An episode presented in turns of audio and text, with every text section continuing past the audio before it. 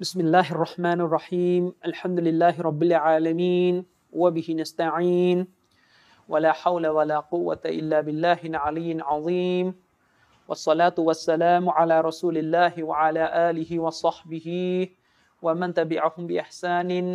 إلى يوم الدين أما بعد السلام عليكم ورحمة الله وبركاته ก็ขอต้อนรับพี่น้องทุกท่านนะครับ รวมถึงชาวต่างศาสนิก ทุกท่านนะครับที่ให้ความสนใจในการอบรม ความรู้เกี่ยวกับอิสลามแก่ผู้ที่สนใจคำว่าแก่ผู้ที่สนใจที่นี้เนี่ยเราเจาะจงไปยังผู้ที่เริ่มเรียนรู้อิสลามโดยเฉพาะอย่างยิ่งคือคนที่ยังไม่ใช่มุสลิม หรือมุสลิมใหม่ที่รับอิสลามแล้ว แต่มีความจำเป็นที่จะต้องได้รับความรู้เพิ่มเติมขึ้นจากหลักวิชาการที่อิสลามมีให้ ก็ ซีรีส์ชุดนี้เนี่ยก็อย่างที่ผมบอกไปเราก็จัดทำขึ้นมาเพื่อวัตถุประสงค์ในในในส่วนนี้เลยนะครับ ก็อย่างที่ได้เคยบอกไปนะครับว่าซีรีส์ชุดนี้เนี่ยจะพยายามพูดให้กระชับสักนิดหนึ่งอาจจะไม่อาจจะไม่ยาวไม่ลงลึกมาก เหมือนซีรีส์ชุดอื่น ๆ ที่เคยทำมาหรือเหมือนผลงานส่วนอื่นที่ทางสำนักพิมพ์อัสซาบิกูหรือทีมงานเครือข่ายของเราได้ได้ทำมา อย่างเช่น ถ้าท่านใดเนี่ยมีความสนใจที่จะรับฟังข้อมูลวิชาการเกี่ยวกับเรื่องของทฤษฎีวิวัฒนาการเนี่ยอย่างละเอียดว่าฝ่ายที่เชื่อพระเจ้า creationist เนี่ยเขามีการโต้แย้งทฤษฎีนี้อย่างไรอย่างเป็นวิชาการเนี่ยนี้แนะนำให้ไปฟังชแนลที่พี่น้องของเราทีมงานของผมเองนะครับได้ได้ทำอยู่ก็คือชแนลของอาริฟซาลาฟีนะครับพิมพ์เป็นภาษาอังกฤษก็คือ A R I F แล้วก็เว้นนะครับซาลาฟีก็ S A L A F I นะครับอาริฟซาลาฟีอันนั้นก็จะเป็นเชิงลึกเลยก็จะเหมาะสำหรับคนที่ต้องการรายละเอียดของการหักล้างทฤษฎีวิวัฒนาการ โดยอ้างอิงจากคำอธิบายของพวกศาสตราจารย์ทั้งด้านชีวะ ด้านเคมีในโลกตะวันตก ที่เขาไม่เชื่อในทฤษฎีวิวัฒนาการ และเขาเชื่อในพระเจ้าเนี่ยนะครับเขามีการโต้แย้งอย่างไร ส่วนซีรีส์ชุดนี้เราจะเป็นแบบซีรีส์ basic basic ให้กับคนแบบ พื้นฐานพื้นฐานฟังพอเข้าใจจะไม่ลงลึกมากนะครับ ส่วนท่านใดนะครับต้องการหนังสือย้ำเจาะจงไปที่คนที่ไม่ใช่มุสลิมแล้วกันนะครับต่างศาสนิกท่านใดเนี่ยมีความสนใจต้องการหนังสือที่ทางกลุ่มของเราเนี่ยทำการแจกจ่ายให้แก่คนที่ไม่ใช่มุสลิมเนี่ยเราก็จะมีเล่มต่างๆ ไม่ว่าจะเป็น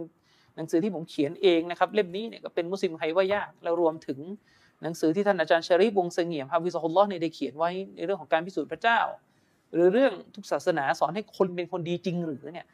ท่านใดต้องการหนังสือนี่สามารถส่งที่อยู่ผู้รับแล้วก็ชื่อผู้รับเนี่ยพร้อมที่อยู่นะครับ มายังมอดที่ผมตั้งขึ้นด้านบนเนี่ยนะครับ คุณอัสซุไบเนี่ยก็ส่งมานะครับ แต่ก็ขอความร่วมมือพอถ้าได้ แล้วก็ขอให้อ่านนะขอให้อ่านอย่าอย่าอย่าเอาไปดองโดยด็ดขาดนะครับ ก็เราก็ แจกฟรีให้ละนะครับ พี่น้องท่านใด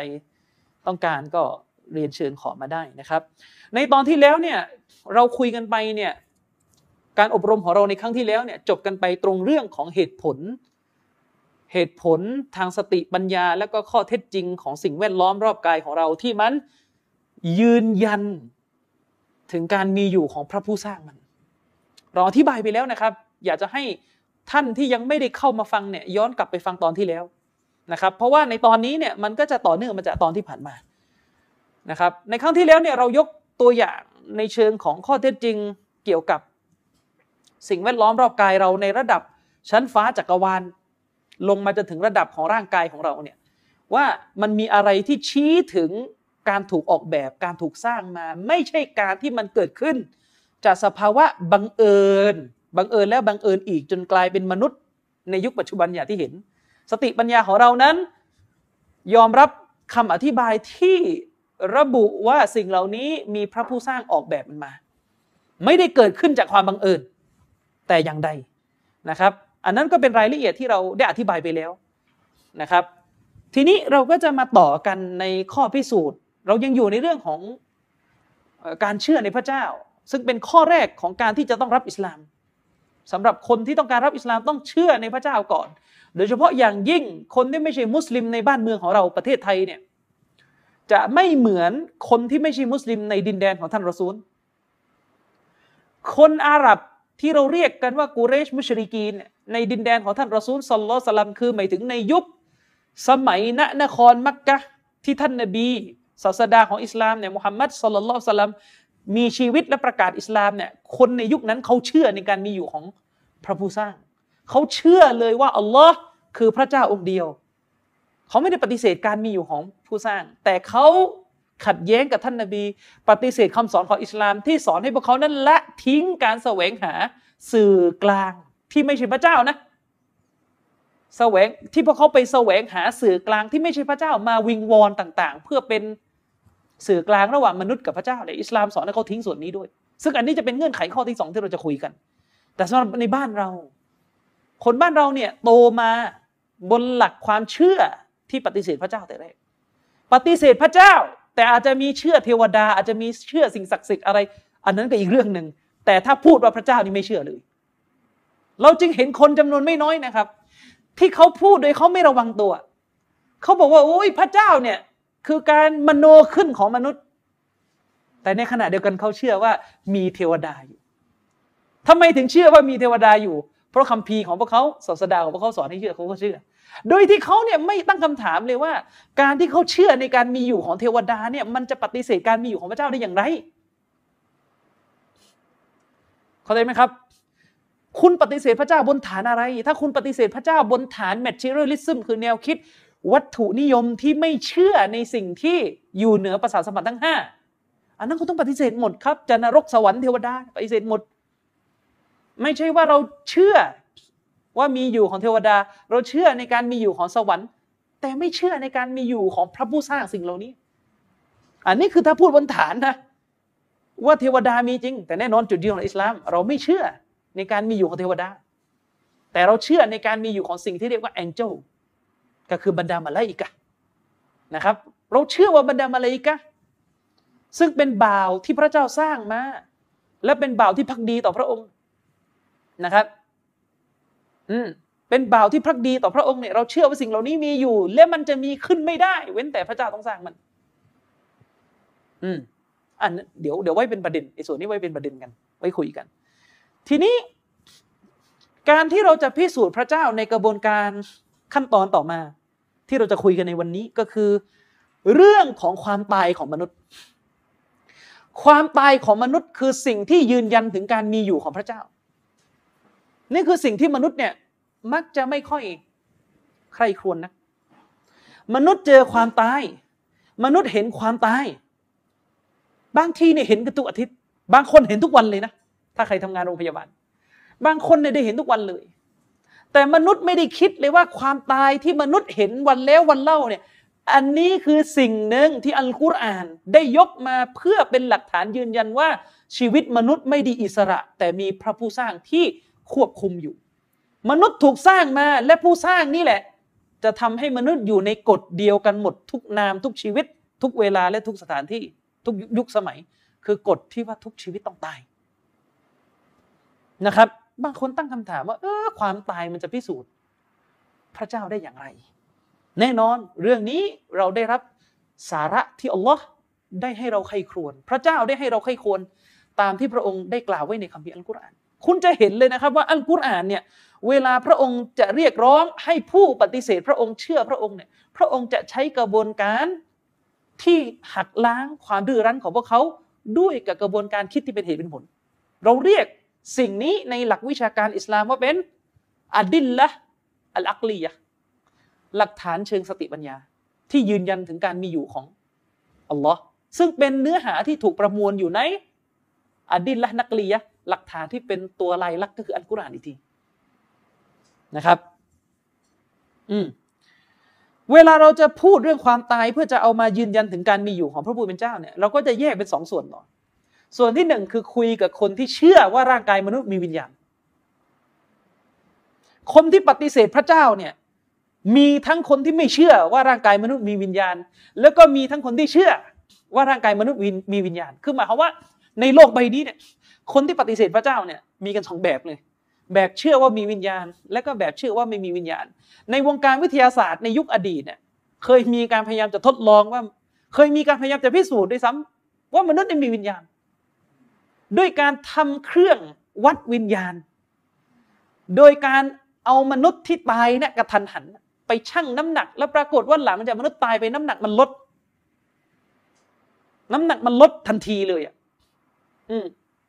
ซึ่งเขาพยายามจะยืนยันมันมีอะไรออกไปจากร่างกายมนุษย์แน่นอน โดยที่มนุษย์คนนี้ที่ตายไปเนี่ยมันยังไม่มีอะไรสูญสลายไง คือร่างกายของเขายังคงเดิมอะ แต่มันเป็นการตายที่มันต้องมีอะไรบางอย่างออกไปจากร่างกายมนุษย์ ถ้าเราถามคนที่ไม่เชื่อในการมีอยู่ของวิญญาณนะว่ามนุษย์ที่เป็นผู้ที่ประสบการตายแบบการตายฉับพลัน เคยเห็นไหมคนที่นอนแล้วก็ตายไปเลย เขาเรียกว่าไหลตายอะคำถามก็คืออะไรคือนิยามความตาย ที่แบ่งตอนที่เขายังไม่ตายกับตายถ้าเราไม่เชื่อในการมีอยู่ของวิญญาณน่ะอะไรคือจุดแบ่งว่าคนคนนี้ตายหรือไม่ตาย ใช่หัวใจที่เต้น และอะไรคือเหตุผลที่ทำให้ระบบการทำงานทั้งหมดเนี่ยมันนิ่งไปฉับพลันผมไม่ได้ถามว่าการตายเนี่ยเมื่อตายไปแล้วในร่างกายมนุษย์เนี่ยเป็นอย่างไรแน่นอนคุณต้องตอบอยู่แล้วว่าโอ้โหหยุดหัวใจหยุดเต้นหนึ่งสองสามสี่อะไรคือเหตุผลที่ทำให้ทุกอย่างมันดับเปรียบเสมือนกับ ถ้าเป็นหุ่นยนต์เนี่ย คือไฟมันลัดวงจรจนพังแล้วอะนั่นเราเรียกว่าหุ่นยนต์ตายใช่ไหมอ้าวถ้าถ้าเป็นหุ่นยนต์เนี่ยเราบอกว่าการที่มันหยุดเคลื่อนไหวคือเราไปดึงฐานมันออก ถ้าอุปมาเนี้มนุษย์ที่ไหลตายที่ก่อนก่อนตายเนี่ยยังปกติเลย ไม่ได้มีโรคไม่มีอะไรแล้วหลับไปแล้วก็ตายเรื่องเรื่องนี้เกิดขึ้น บ่อยด้วยนะ ในสังคมมุสลิมเนี่ยมีกรณีแบบนี้นอนนอนอยู่แล้วก็ตายไม่ตื่นอะ อืมอะไรออกไปจากร่างกาย อันนี้ถก สำหรับคนที่ไม่เชื่อ ในการมีอยู่ของวิญญาณ คุณต้องอธิบายให้ได้ว่าการตายในสภาพแบบนี้เนี่ยอะไรคือจุดที่ทำให้ร่างกายเนี่ยมันไม่ใช้งานอีกต่อไป แน่นอนในฝ่ายที่เชื่อศาสนาโดยส่วนใหญ่ แล้วก็ฝ่ายที่เชื่อในการมีอยู่ของวิญญาณ แม้จะปฏิเสธพระเจ้านะเขาก็จะบอกว่าการตายเนี่ยนิยามของมันที่แท้จริงก็คือวิญญาณถูกดึงออกไปจากร่าง วิญญาณออกไปจากร่าง วิญญาณคือสิ่งที่ออกไปจากร่าง และนั่นคือนิยามที่แท้จริงของคำว่า การตายของมนุษย์ ตราบใดต่อให้ต่อให้ร่างกายเนี่ยไม่รู้สึกตัวนอนเป็นเจ้าชายนิทราเนี่ยแต่ถ้ามันยังมีการเคลื่อนไหวอยู่ หัวใจยังเต้นอยู่ อย่างนี้เป็นต้น เราก็ยังยืนยันว่านั่นยังไม่ตายนั่นนั่นคือวิญญาณยังไม่ออกจากร่างนะครับ ทีนี้เราคุยกับคนที่เชื่อในการมีอยู่ของวิญญาณก่อน คนที่ปฏิเสธพระเจ้าเนี่ย บางปรัชญาบางลัทธิเชื่อในการมีอยู่ของวิญญาณนะและเชื่อได้ซ้ำว่าเมื่อตายไปมนุษย์วิญญาณก็ออกจากร่าง แต่ไม่เชื่อพระเจ้า และก็ไม่เชื่อได้ว่ามีผู้ที่มาจัดการวิญญาณ หลังจากการตาย นึกออกไหมอัลลอฮฺสุบฮานะฮุวาตาลาเนี่ยได้กล่าวไว้ในคัมภีร์อัลกุรอานในสุรอัลวากีอะซึ่งเป็นสุรที่ห้าสิบหกตรงองค์การที่แปดสิบสามอัลลอฮ์ได้ถามนะ ได้พูดตั้งคำถามต่อผู้ที่ปฏิเสธ ปฏิเสธการที่อัลลอฮ์เนี่ยเป็นพระผู้ควบคุมชีวิตเขาที่ส่งมาลักแห่งความตาย ส่ง angel of death นะส่งทูตของพระองค์ที่ทำหน้าที่ดึงวิญญาณคนตายออกมาเนี่ยถ้าเขาไม่เชื่อว่ามีสิ่งนี้อยู่อัลลอฮ์ได้ตั้งคำถามกับเขาว่าฟาลาลาอิซาบาลากติลฮุลกูม อัลลอฮ์ตาลาถามว่า และเมื่อวิญญาณเนี่ยได้มาถึงคอหอยสำนวนนี้หมายถึงว่าเมื่อวิญญาณของเขาเนี่ยกำลังจะ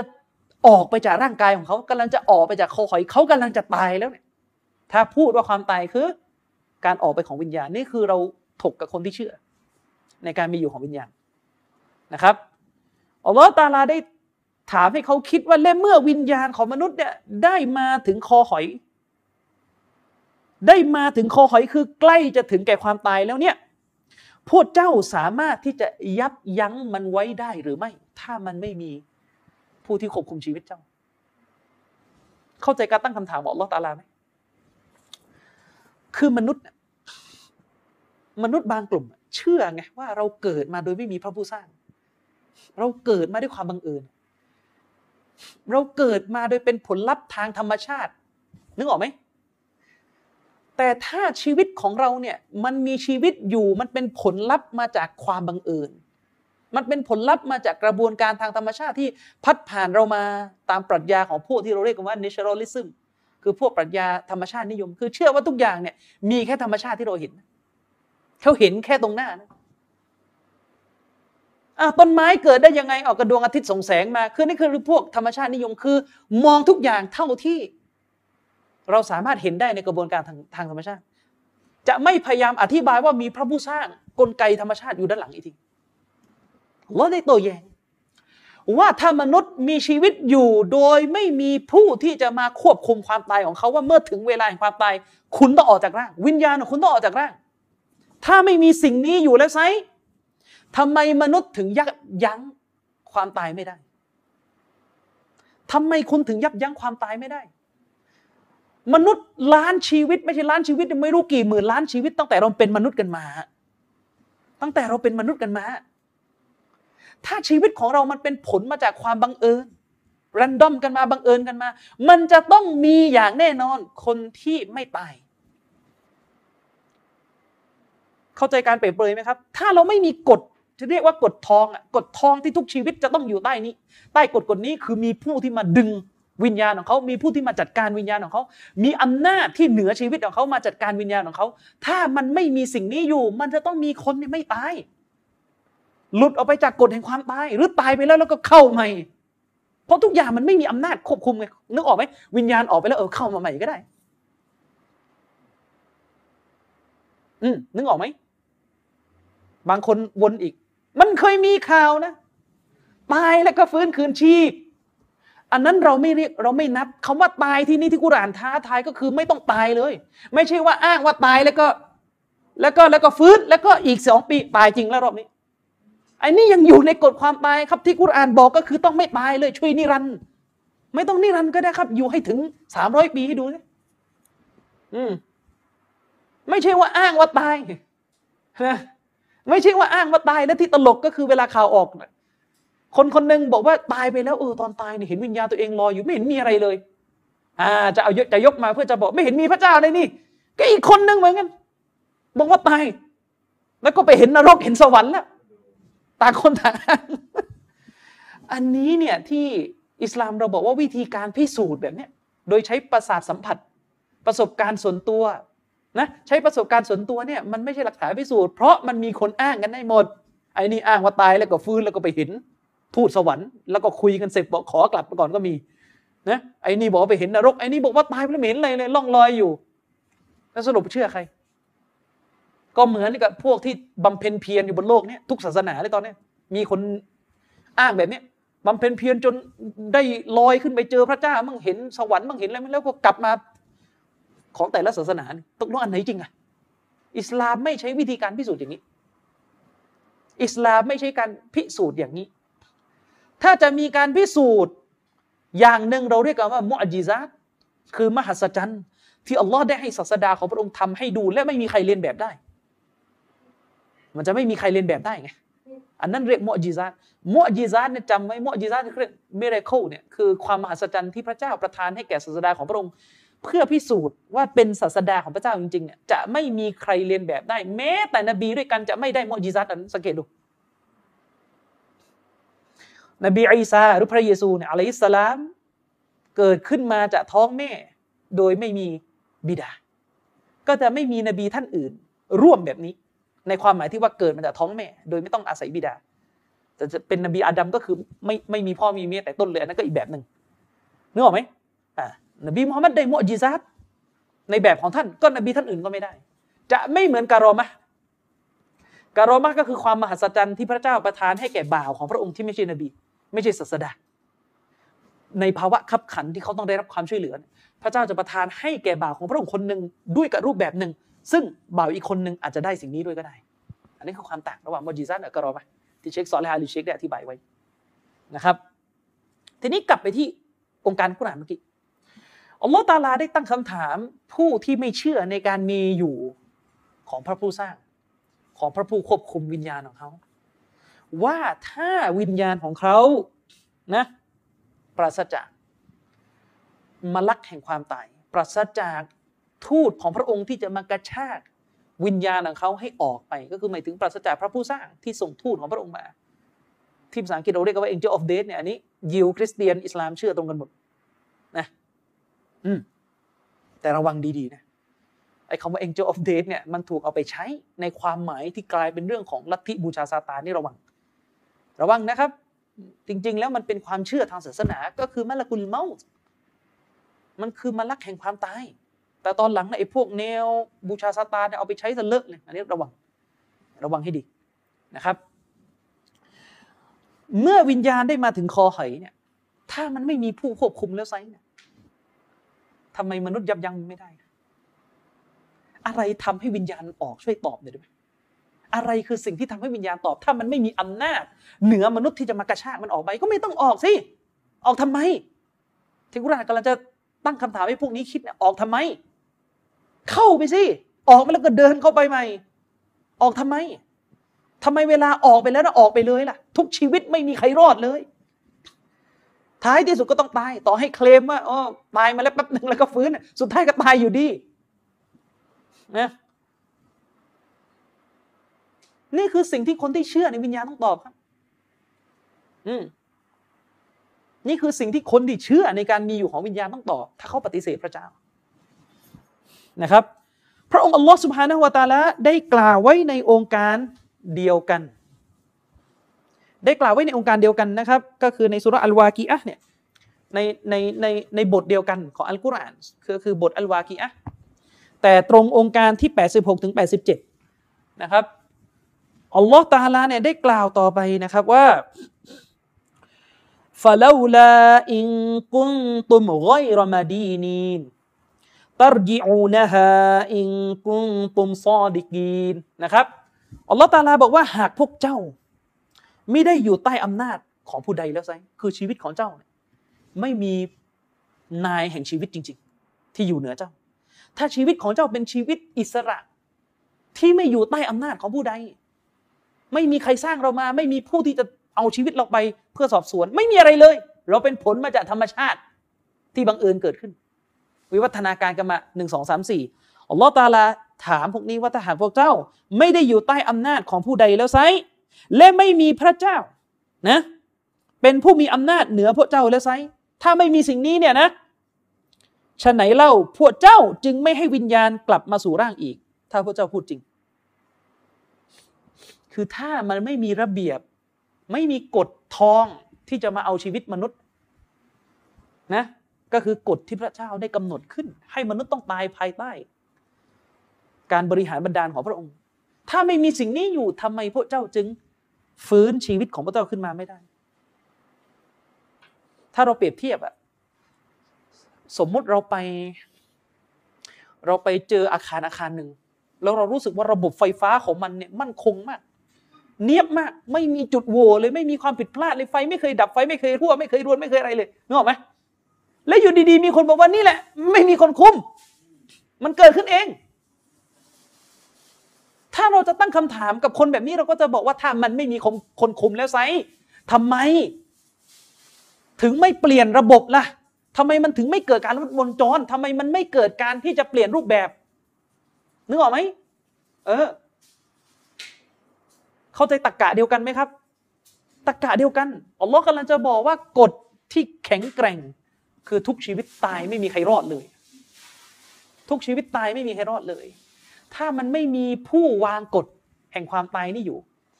ซึ่งกฎแห่งความตายนี่ก็คือการที่พระองค์ได้ส่งมาลักแห่งความตายมากระชากชีวิตของเจ้าไป ถ้าไม่มีกฎนี้อยู่ ไม่มีเกณฑ์นี้อยู่ มันต้องมีคนรอด เพราะอะไรเจ้าเชื่อไม่ใช่หรอว่าชีวิตเนี่ยมาเองด้วยซ้ำ ตัวของเจ้าเนี่ยเชื่อว่าครั้งหนึ่งเจ้าไม่มีชีวิตอยู่ เป็นแค่วัตถุหนึ่งและก็บังเอิญเกิดชีวิตขึ้นมา คุณเชื่อในสิ่งที่คุณเชื่อในสิ่งที่หนักกว่านั้น ในสิ่งที่ใหญ่กว่านั้น คือการที่ชีวิตเนี่ยไม่มีมาก่อน เป็นวัตถุธรรมดา แล้วก็บังเอิญเกิดชีวิตทำไมจะเชื่อว่าสิ่งมีชีวิตมาก่อนแล้วเนี่ยฟื้นคืนชีพไม่ได้ มันง่ายกว่าถ้าในเชิงเหตุผลน่ะ แต่ที่เจ้าฟื้นชีวิตมนุษย์ไม่ได้เพราะอะไร เพราะมันมีกฎที่ตายตัวก็คือกฎที่พระเจ้าต้องทำกฎที่พระเจ้าได้กำหนดให้มนุษย์ตาย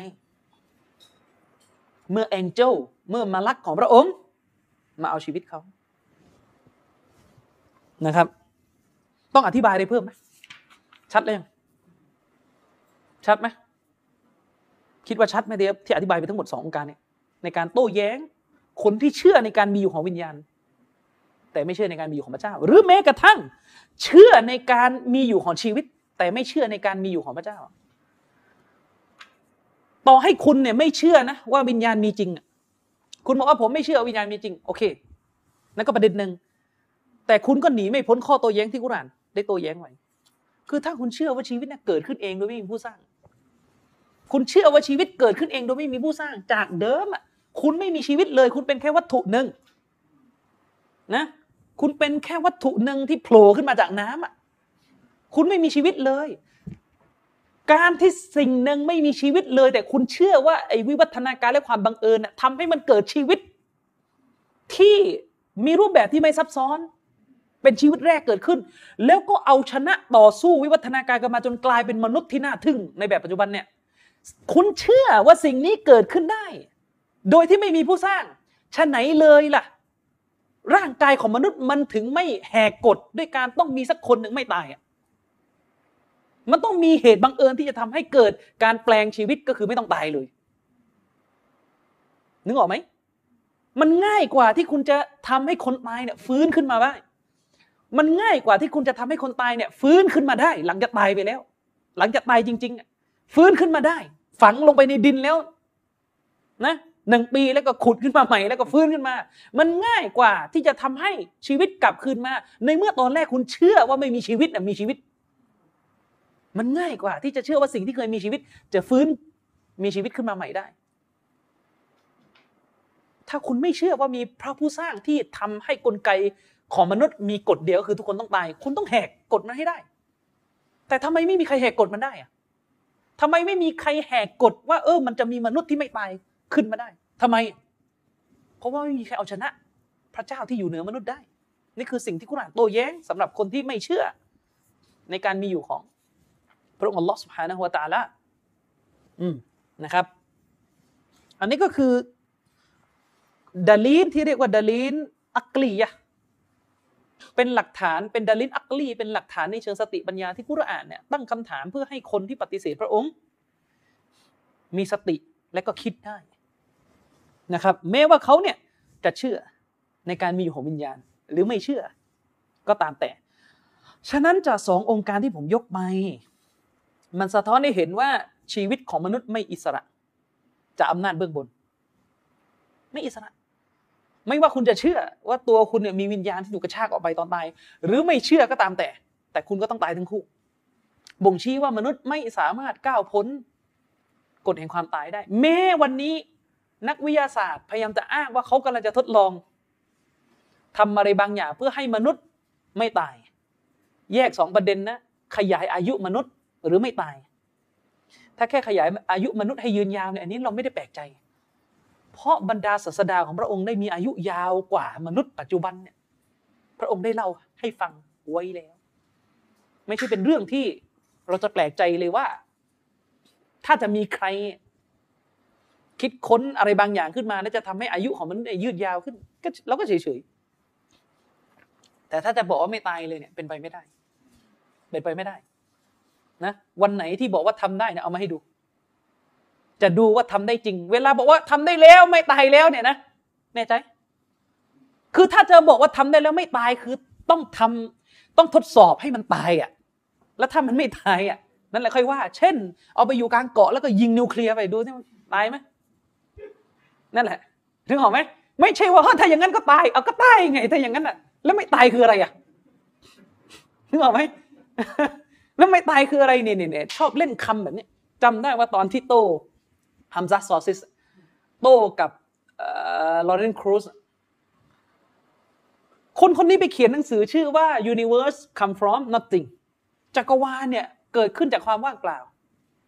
เวลาเถียงไปเถียงมาเนี่ยไอ้ว่างเปล่าของพี่แกเนี่ยนะ คือไม่ใช่ว่างเปล่าของเรานะไอ้ nothing ของพี่แกนี่หมายถึงว่างคือไม่มีไม่มีแบบที่มีอยู่ตอนนี้ตอนที่จักรวาลเกิดอะมันไม่มีในสิ่งที่โลกของเรามีณตอนนี้นั่นนิยามของของเขาแต่ว่ามีอย่างอื่นอีกเยอะเลยมี energy มีพลังงาน มีกฎฟิสิกส์มีนู่นมีนี่มีนั่นมีเป็นมีเป็นเบือเลยที่เป็นเขาเรียกว่าสสารที่จำเป็นต้องมีสำหรับการกำเนิดจักรวาล แล้วก็บอกเนี่ย nothing นั่นนี่เล่นคำกันแบบเนี้ย เฮ้ยมันไม่ใช่ nothing ที่มัน nothing คือถ้าไม่มีต้องไม่มีอะไรเลยนึกออกไหมเออ นี่ก็เหมือนกันเวลาบอกว่าเออจะไม่ตายแล้วไม่ตายแล้วคือไม่ตายนี่คืออะไร เอาไปลงเกาะแล้วก็ยิงนะขีปนาวุธเนี่ยยิงยิง ยิงปรมาณูยิงนิวเคลียร์เนี่ยโอ้ถ้าออกมารอดเลย ไม่มีอะไรเลยอะเดี๋ยวค่อยว่ากัน เออนะถ้าออกมาแล้วรอดเลยเดี๋ยวค่อยว่ากัน ไม่ใช่ว่าพอยิงปุ๊บเอาตาย เอ้า แล้วที่ไม่ตายนี่คืออะไรอะไม่ตายคืออะไรอ๋อไม่ตายก็คือถ้าไม่ไม่ไม่ไม่ไม่รับอันนี้อ่าไม่อ่านี่เขาเรียกนิยามไม่ตายของคุณเองนึกออกไหมมันคือนิยามไม่ตายที่คุณนิยามขึ้นเองนะครับอะฉะนั้นสององค์การที่ผมยกไปมันคือองค์การที่อัลลอฮ์สุฮานะฮุวาตาลากำลังตั้งคำถามให้ผู้ปฏิเสธพระองค์ได้ใครครวญได้คิดนะครับว่าชีวิตมนุษย์ไม่ได้มีอิสระ จากพระผู้สร้าง พวกเขาจะต้องตาย พวกเขาจะต้องตาย และการตายนั้นคือหลักฐานที่บ่งชี้ว่าพวกเขาไม่มีใครในหมู่พวกเขาสามารถรอดพ้นจากการกลับไปหาพระองค์ได้ ถ้ามันไม่มีผู้ที่จะมาเอาชีวิตเขา เขาต้องรอดมาอย่างน้อยให้เห็นแค่หนึ่งคน อืม ในประวัติศาสตร์มันไม่มีใครรอดเลยนะครับ จนเป็นปรัชญาที่เป็นสัจธรรมไปแล้วว่า ใครก็ต้องตายกันหมดนะครับ อืม คือถ้าพูดโดยภาษาก็ใจง่ายว่าถ้ามนุษย์เนี่ยเป็นอิสระจากพระเจ้านะเป็นเอกราชจากพระองค์ มนุษย์ก็ต้องไม่ตาย แต่การที่มนุษย์ตายแล้วตายอีกนั่นคือสิ่งที่บ่งชี้ว่ามนุษย์อยู่ใต้อำนาจของพระผู้สร้างนะครับ อันนี้ก็คือสิ่งที่อันกุรอานได้โต้แย้งให้มนุษย์คิด ไม่ว่ามนุษย์คนนั้นจะเชื่อ ในการมีอยู่ของวิญญาณหรือไม่ก็ตามแต่ ถ้าเขาคิดได้เขาก็จะรู้ว่าอัลลอฮ์เนี่ยตั้งคำถามให้เขายอมจำนนต่อ การมีอยู่ของพระผู้ออกแบบพระผู้สร้างนะครับอะข้อโต้แย้งประการต่อมา ง่าย ๆเลยครับ มนุษย์อย่างเราอะสิ่งมีชีวิตอย่างพวกเราอะจะเป็นมนุษย์หรือสัตว์ก็ตามแต่ เราสร้างชีวิตขึ้นเองไม่ได้ นี่ง่าย ๆ เลยครับคำพูดนี้ง่าย แต่รายละเอียดพี่น้องไปดูในคลิปที่พี่น้องอารีฟเราทำไอชีวิตแรกกำเนิดขึ้นจากความบังเอิญเนี่ยมันมีโอกาสไม่ไม่มีเลย มนุษย์เนี่ยสร้างชีวิตขึ้นเองไม่ได้ ต่อให้เราอ้างว่าอยู่ดีๆ มีโลกมาแล้วเนี่ยมีโลกมีแม่น้ำมีลำธารมีอากาศมีต่างๆ เกิดขึ้นแล้วแต่ยังไม่มีชีวิตเนี่ยชีวิตก็เกิดขึ้นเองไม่ได้นะครับคำถามสั้นๆแหละครับ มันเป็นคำถามที่เบสิกมาก แล้วก็ยังใช้ได้อยู่ ห้องโล่งๆห้องหนึ่งอะใช้เวลาสองพันล้านปีอะนะเป็นไปได้ไหมในห้องโล่งนี้ สองพันล้านปีโดยไม่มีอะไรเข้าไปแทรกแซงห้องนั้นนะปิดตายหมดเลย เป็นไปได้ไหมภายในเวลาสองพันล้านปีเนี่ยจะมีการสกัดอากาศออกมาแล้วกลายเป็นคอมพิวเตอร์ขึ้นมา ด้วยตัวของมันเอง เป็นไปได้ไหมเราก็ตอบว่าเป็นไปไม่ได้ นี่คือประจักษ์ที่เรารู้จักคุณเอาประจักษ์นิยมไม่ใช่เหรอนี่คือประจักษ์ที่เรารู้จักนะสิ่งที่คุณเห็นก็คือ ประสบการณ์ที่คุณเห็นก็คือ คอมพิวเตอร์มันเกิดขึ้นเองไม่ได้ มันต้องมีคนออกแบบ จะมาอยู่ในห้องโล่งแล้วก็อาศัยนะหรือหรือไม่ต้องแบบนั้นก็ได้เอาห้องโล่งเฉยๆห้องโล่งแล้วเปิดหน้าต่าง แล้วเป็นไปได้ไหมครับ ที่คุณจะคิดว่าใช้เวลาประมาณ 200 ล้านปี จะมีลมพัดเอาเศษเหล็ก เศษหินที่ไหนก็ไม่รู้นะพัดไปพัดมาพัดกันไปพัดกันมาถมจนในห้องนั้น กลายเป็นคอมพิวเตอร์ชั้นดี โดยอาศัยความบังเอิญจากช่วงเวลานานๆเนี่ย แล้วลมก็พัดไปพัดกันไปพัดกันมา ไม่รู้อะไรก็กลายเป็นตัวเลข กลายเป็นคอมพิวเตอร์ที่มีระบบคณิตศาสตร์ มีระบบไฟฟ้าตัวเลขด้านในแม่นยำออกมา คุณก็บอกอืมเชื่อไม่ได้หรอกแล้วทำไมเชื่อได้ว่ามนุษย์เป็นอย่างนี้ในเมื่อมนุษย์ในซับซ้อนกว่าคอมพิวเตอร์ อืมนึกออกไหมนี่เป็นคำโต้แย้งที่ง่าย ๆ มาก แต่มนุษย์กลับดื้อรั้น กลับดื้อรั้น นะบางคนบอกว่าวิธีการแบบนี้ไม่ใช่วิธีการพิสูจน์พระเจ้าแบบวิทยาศาสตร์ วิธีการแบบนี้นะครับ คือวิธีการเดียวกันที่คุณใช้ ก็มันมันแทบจะไม่ต้องทดลองแล้วอะว่าชีวิตของมนุษย์เนี่ย มันเกิดเองไม่ได้ ทดลองไม่รู้กี่หลอด ไม่รู้กี่แล็บแล้วแล้วก็พังทุกรอบ นะพยายามจะทดลองให้มันเกิดขึ้นจากความบังเอิญของมิลเลอร์ที่ทำมานะสุดท้ายก็มีช่องโหว่หมด นี่คำอธิบายอะ นี่นะคือสิ่งที่มันจะยืนยันว่าสิ่งนี้ต้องการผู้ออกแบบ แม้จะไม่มีใครไปจับผู้ออกแบบ สัมผัสผู้ออกแบบได้ เขาแต่ยังแต่ประเด็นนั่นคือมันพิสูจน์ตรงนั้นแล้วว่ามันต้องการผู้ออกแบบแน่ๆแต่จะเข้าถึงผู้ออกแบบ ด้วยการเห็นผู้ออกแบบเลย ด้วยการพูดผู้สร้างพูดกับผู้สร้างเลย อันนี้แหละที่เราบอกว่าขอบเขตของวิทย์จบแค่นี้ เข้าใจไหมครับ ขอบเขตของวิทยาศาสตร์ วิชาวิทยาศาสตร์มันสุดแค่นี้ มันมีหน้าที่แค่บอกเราว่าสิ่งเหล่านี้เนี่ยถูกสร้างมาอย่างไร กลไกมันเป็นอย่างไร แต่มันบอกเราไม่ได้ว่าผู้สร้างเนี่ยมีลักษณะอย่างไร อันเนี้ยถึงบอกว่าเราต้องมีคัมภีร์ต่อ ต้องมีความรู้ที่เรียกว่าคัมภีร์นึกออกไหมครับ อันนี้แหละคือสิ่งที่เราต้องการจะบอกว่าวิทยาศาสตร์เนี่ยมันพาเราไปคุยโดยตรงกับพระเจ้าไม่ได้ มันพาเราไปคุยโดยตรงกับพระเจ้าไม่ได้ เพราะอะไรครับ เพราะความรู้วิทยาศาสตร์เนี่ยพระเจ้าสร้างมาให้มันสุดเขตแดนแค่นี้ อืม แต่ประเด็นก็คือพระเจ้าเนี่ยได้เอา ธรรมชาติที่ยอมรับในการมีอยู่ของพระองค์ใส่ไว้ในใจแล้วว่าเราเราต้องยอมรับการมีอยู่ของพระผู้สร้าง ฉะนั้นจะดื้อรั้น เพียงแค่ว่าก็ยังไม่เห็นยังไม่เห็นแต่ประเด็นก็คือใจยอมรับแล้วว่ามันต้องมีผู้สร้าง เห็นไม่เห็นอีกเรื่องนั่งการไม่เห็นไม่ได้แปลว่า ไม่มีอยู่นึกออกไหมก็เหมือนที่ผมบอกไงสัปดาห์ที่แล้ว มันก็ไปวนอยู่ที่สัปดาห์ที่แล้ว ตอนเห็นสโตนเฮนจ์ก็ไปหาผู้สร้างกันอยู่นี่อืมแม้กระทั่งจักรวาลของเราเนี่ยก็ยังโอ้โหไปออกทฤษฎีว่ามีอารยธรรมที่เหนือกว่าออกแบบมาเห็นไหมยังไม่เห็นเลยอะแต่ว่ายอมรับแล้วว่ามี มีผู้สร้าง อืมเช่นเดียวกันชีวิตของเราอะนะ คือเวลาถามว่าชีวิตของเรามาจากไหนเนี่ยอย่าวนไปว่ามาจากพ่อนะอันนี้อันนี้ตะกะแบบตะกะปฐมเกินอืมเวลาเราบอกว่าชีวิตมาจากไหนเนี่ยคือหมายถึงชีวิตแรกเลยที่กำเนิดขึ้นมาปัตตภีนี้นะไม่ใช่ไปตอบวนก็มาจากพ่อไงเดี๋ยวมันก็ต้องถามไปเลยแล้วพ่อมาจากไหน พ่อมาจากไหนพ่อของพ่อของพ่อยังไงก็ไม่พ้นอยู่ดีแหละแต่แค่มันยาวถามอย่างนั้นนะเอาว่าชีวิตแรกนะของสรรพสัตว์เนี่ย เกิดขึ้นได้อย่างไร ถ้าไม่มีพระผู้สร้าง อืม ถ้าไม่มีพระผู้สร้างคือหมายความว่าก่อนหน้านั้นมันไม่มีมาก่อนไงแล้วมันก็มี อันนี้คือจุดสำคัญนะ ไม่มีแล้วก็มามีชีวิตขึ้นคำถามก็คือไอตอนที่มันมีชีวิตขึ้นมาเนี่ย เรามีกี่ทางเลือกในการอธิบายว่า มันมีมาได้อย่างไร เรามีกี่ทางเลือก มีแค่สองทางเลือกเองหนึ่งคือมันเกิดขึ้นเองมันสร้างมันขึ้นเองหรือไม่ก็มีผู้อื่นมาสร้างมัน หรือไม่ก็มีพระผู้สร้างมาสร้างมัน มีแค่สองทางเลือกมีไม่ทางเลือกที่สามเรามีทางเลือกที่สามไหมบางคนบอกว่า อืมเนี่ยแหละศาสนาชอบเถียงแบบนี้ใช้ตรรกกะ แต่ในโลกของฟิสิกส์เนี่ย มันไม่ได้ปิดช่องทางแค่ทางหนึ่งทางใดเพราะในโลกของฟิสิกส์มันคาดคิดได้เสมอว่าจะมีตัวเลือกที่สามแน่ใจเหรอว่าเวลาคุณเคลมโลกของฟิสิกส์มา คุณใช้กับทุกเรื่อง เอาง่ายๆอะ ตอนที่โควิดเข้ามาเนี่ยทำไมไม่มีใครคิดว่าเฮ้ยมนุษย์จะรอดพ้นจากโควิดเนี่ยต้องมีทางเลือกที่สามคือตอนที่โควิดระบาดเนี่ยมนุษยชาติคิดแค่ว่า ไม่อยู่รอดก็ตายทำไมมีแค่สอง choice อะไม่อยู่รอดก็ตายนึกออกไหมตอนที่โควิดระบาดเนี่ยนักวิทยานักนักอะไรก็ไม่รู้แล้วแต่ที่จะรับมือโควิดเนี่ยก็มีแค่สอง choice อะถ้ามนุษย์ไม่ผลิตยาออกมาสู้ เพื่อความอยู่รอดมนุษย์ก็ตายกันหมด ไม่เห็นมีใครอ้างกฎฟิสิกส์เพื่อมาเสนอทางที่สามเลย เราเนี่ยเจอโควิดเนี่ยนะ เราต้องหวังทางเลือกที่สามก็คือ รอดก็ไม่รอด ตายก็ไม่ตาย นึกออกไหม เนี่ยเราเราเราต้องคิดถึงช่องทางที่สามซึ่งก็ไม่รู้คือช่องทางอะไรแต่ มันจะไม่ตายแล้วก็ไม่รอด นึกออกไหมคืออะไร ก็ก็ก็รอดอยู่ดีไง เออก็หมายถึงว่า หรือยังไง มีไหมแบบไม่ตายแล้วก็ แล้วก็เออแล้วก็ไม่รอดด้วย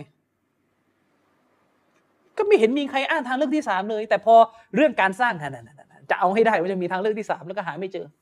ตลกไหมล่ะ อืมจักรวาลอะมีแค่สองทางเลือกอะมีจุดเริ่มต้นกับไม่มีจุดเริ่มต้นนึกออกไหมมีจุดเริ่มต้นหรือไม่ก็มีมะ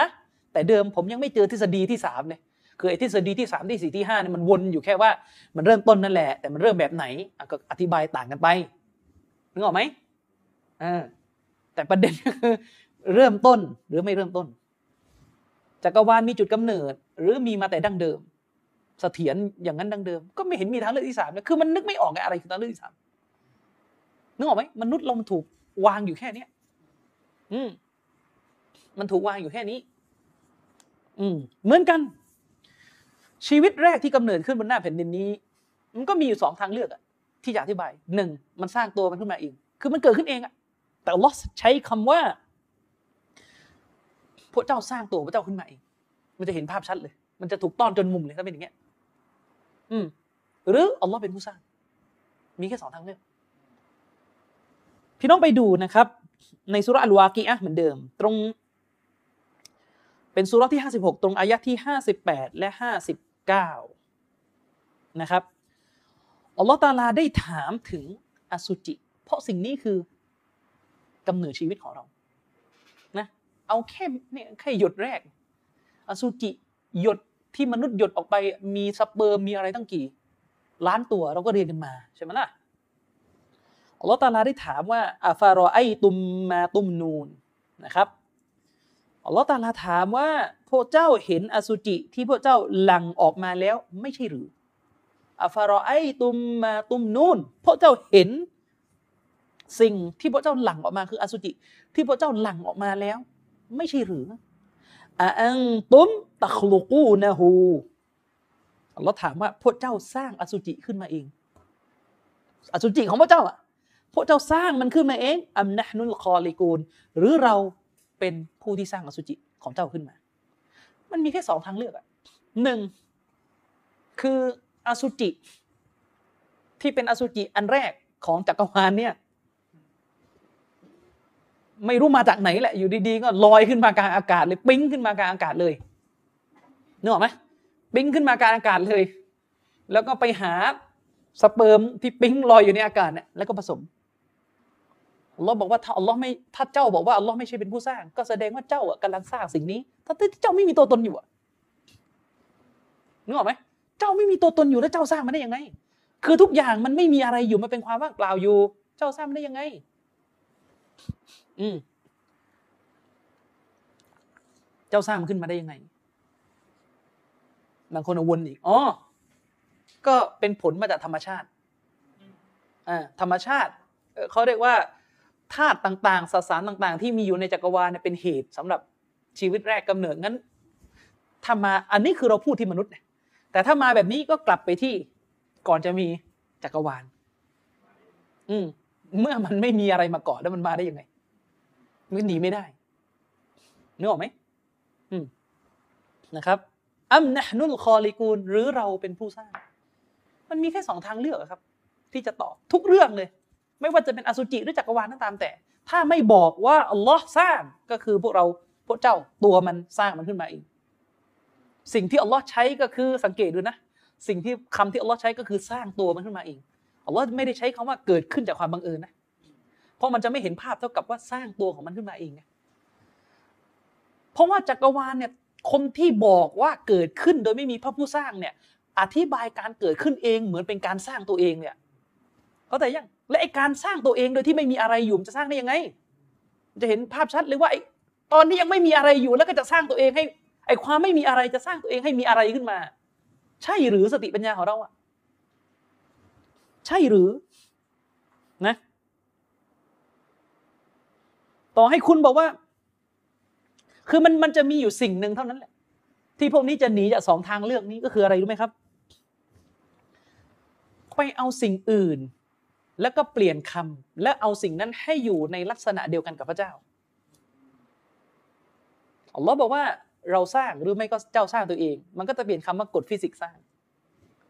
สุดท้ายก็ต้องมีผู้สร้างอยู่ดี ที่ชื่อกฎฟิสิกส์แค่คุณเลี่ยงจากคำว่าพระเจ้าไปเป็นคำนี้นึกออกไหมแสดงว่าคุณต้องการ first cause อยู่ดี คุณต้องการปฐมเหตุอยู่ดี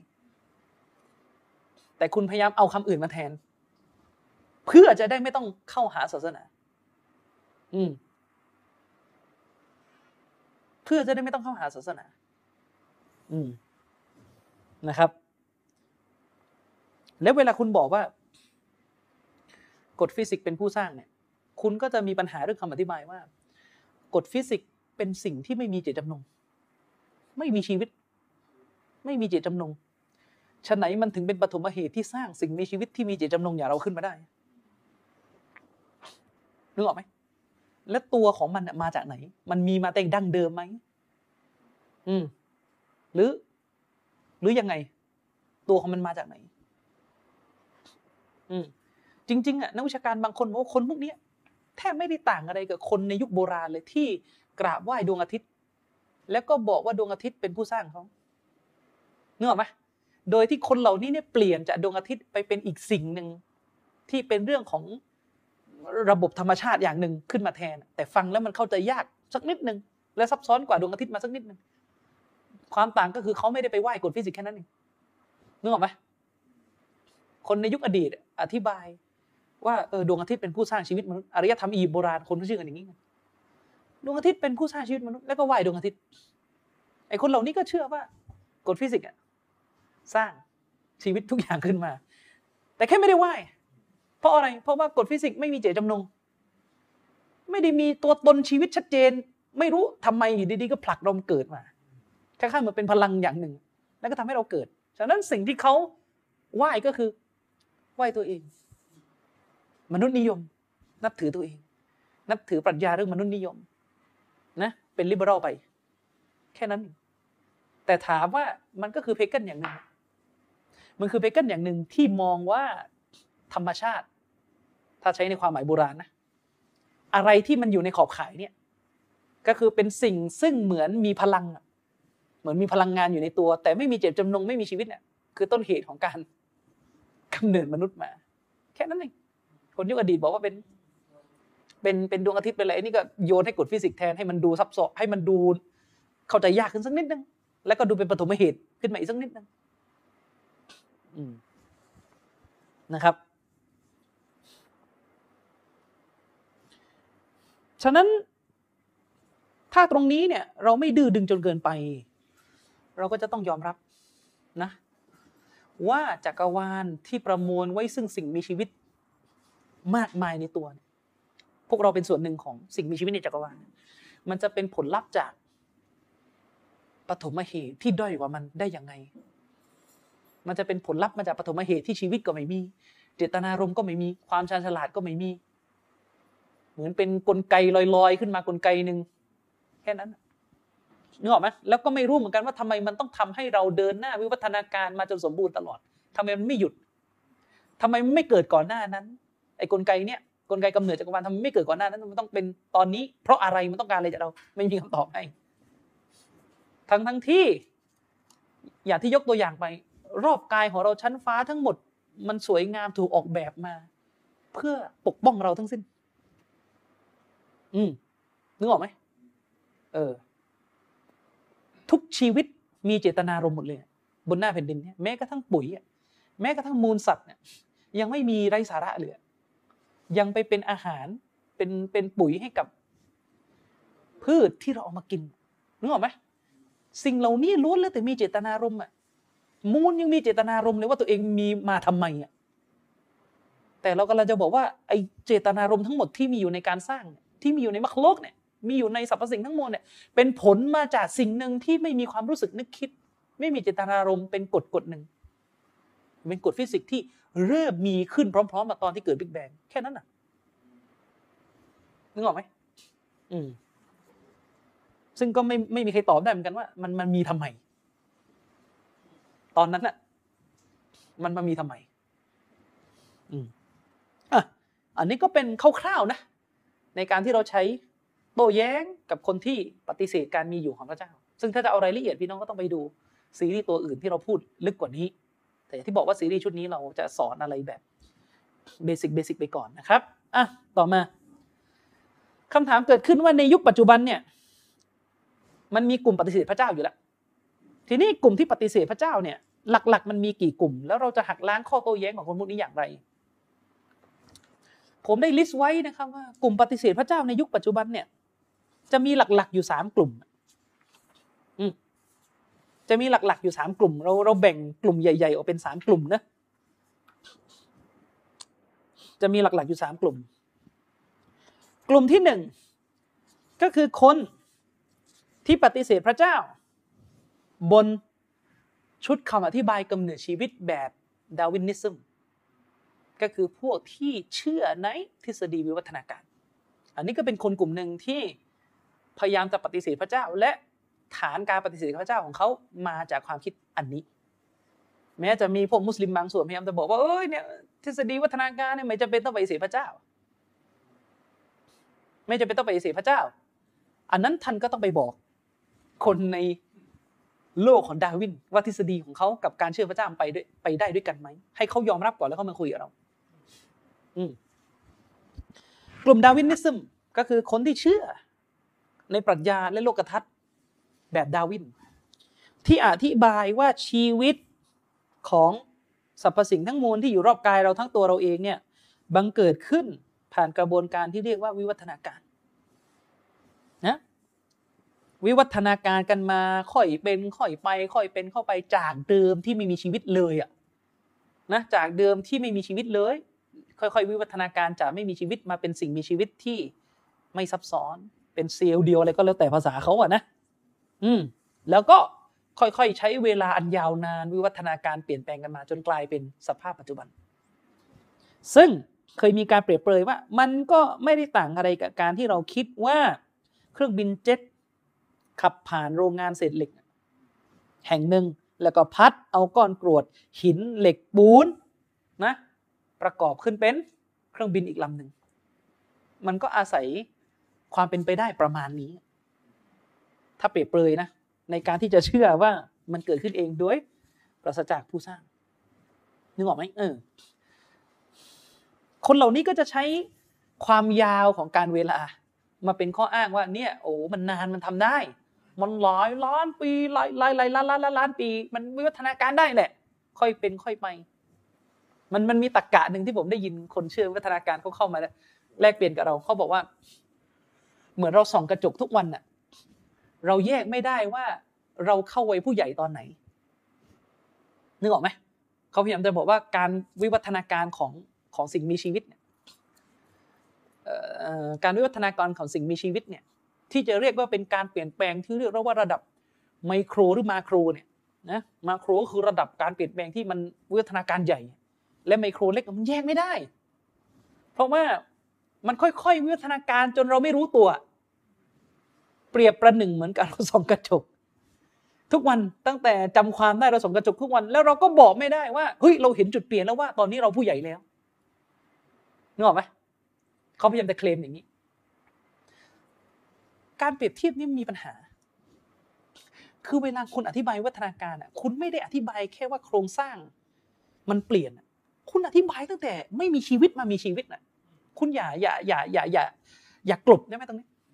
นะอย่ากลบได้ไหมคุณอธิบายตั้งแต่จากไม่มีชีวิตมามีชีวิตแล้วโอ้โหมันสูงส่งอะ มันมีชีวิตแล้วสมบูรณ์แบบ มันต่างกันมากกับสองกระจกอะคุณอ้างตรกกะนี้ได้ยังไง และยิ่งไปกว่านั้น ไอ้วิวัฒนาการที่คุณว่าเนี่ยมันเปลี่ยนสายพันธุ์ชีวิตเลยนะอืมจากจากบินไม่ได้อะ จนบินได้นึกออกไหม จนมันเกิดการบินได้ แต่ผมเนี่ยสองกระจกกันมาเนี่ยนะจมูกผมยังไงก็อย่างนั้นน่ะคุณคุณคุณคุณคุณเป็นชนชาติจมูกไม่โด่งอะ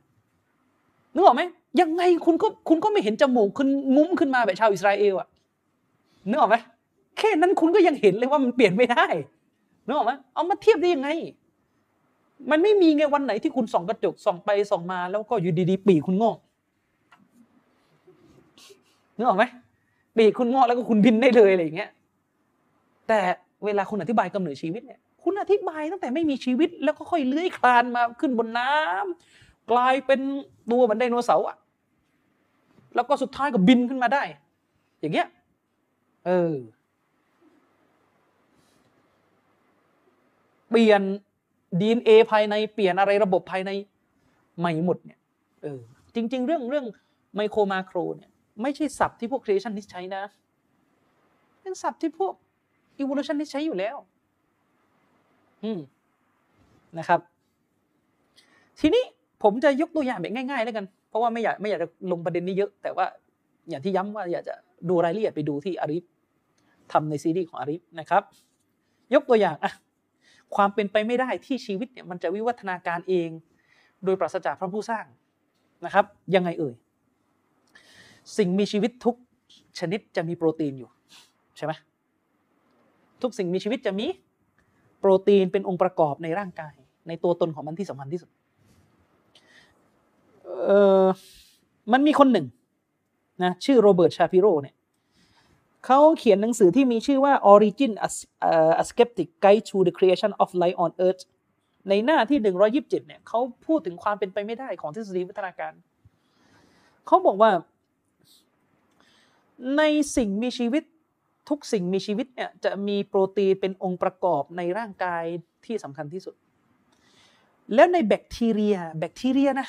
แค่แบคทีเรียเพียงตัวเดียว แบคทีเรียเพียงตัวเดียวเนี่ยมีโปรตีนมากถึง 2,000 ชนิด 2,000 ชนิดนะแบคทีเรีย แค่แบคทีเรีย นักวิทยาศาสตร์ ได้คำนวณได้กฎเกณฑ์ทางคณิตศาสตร์ ถึงความเป็นไปได้นะ ถึงความเป็นไปได้ว่าไอโปรตีนทั้ง 2,000 ชนิดของแบคทีเรียเพียงตัวเดียวเนี่ยจะบังเกิดขึ้นเองเนี่ยโดยไม่ถูกสร้างมาโดยไม่ถูก สร้างมาวิวัฒนาการขึ้นมาเองเนี่ยมันมีความเป็นไปได้แค่ไหนในทางคณิตศาสตร์นึกออกไหมแค่แบคทีเรียที่มีโปรตีนแค่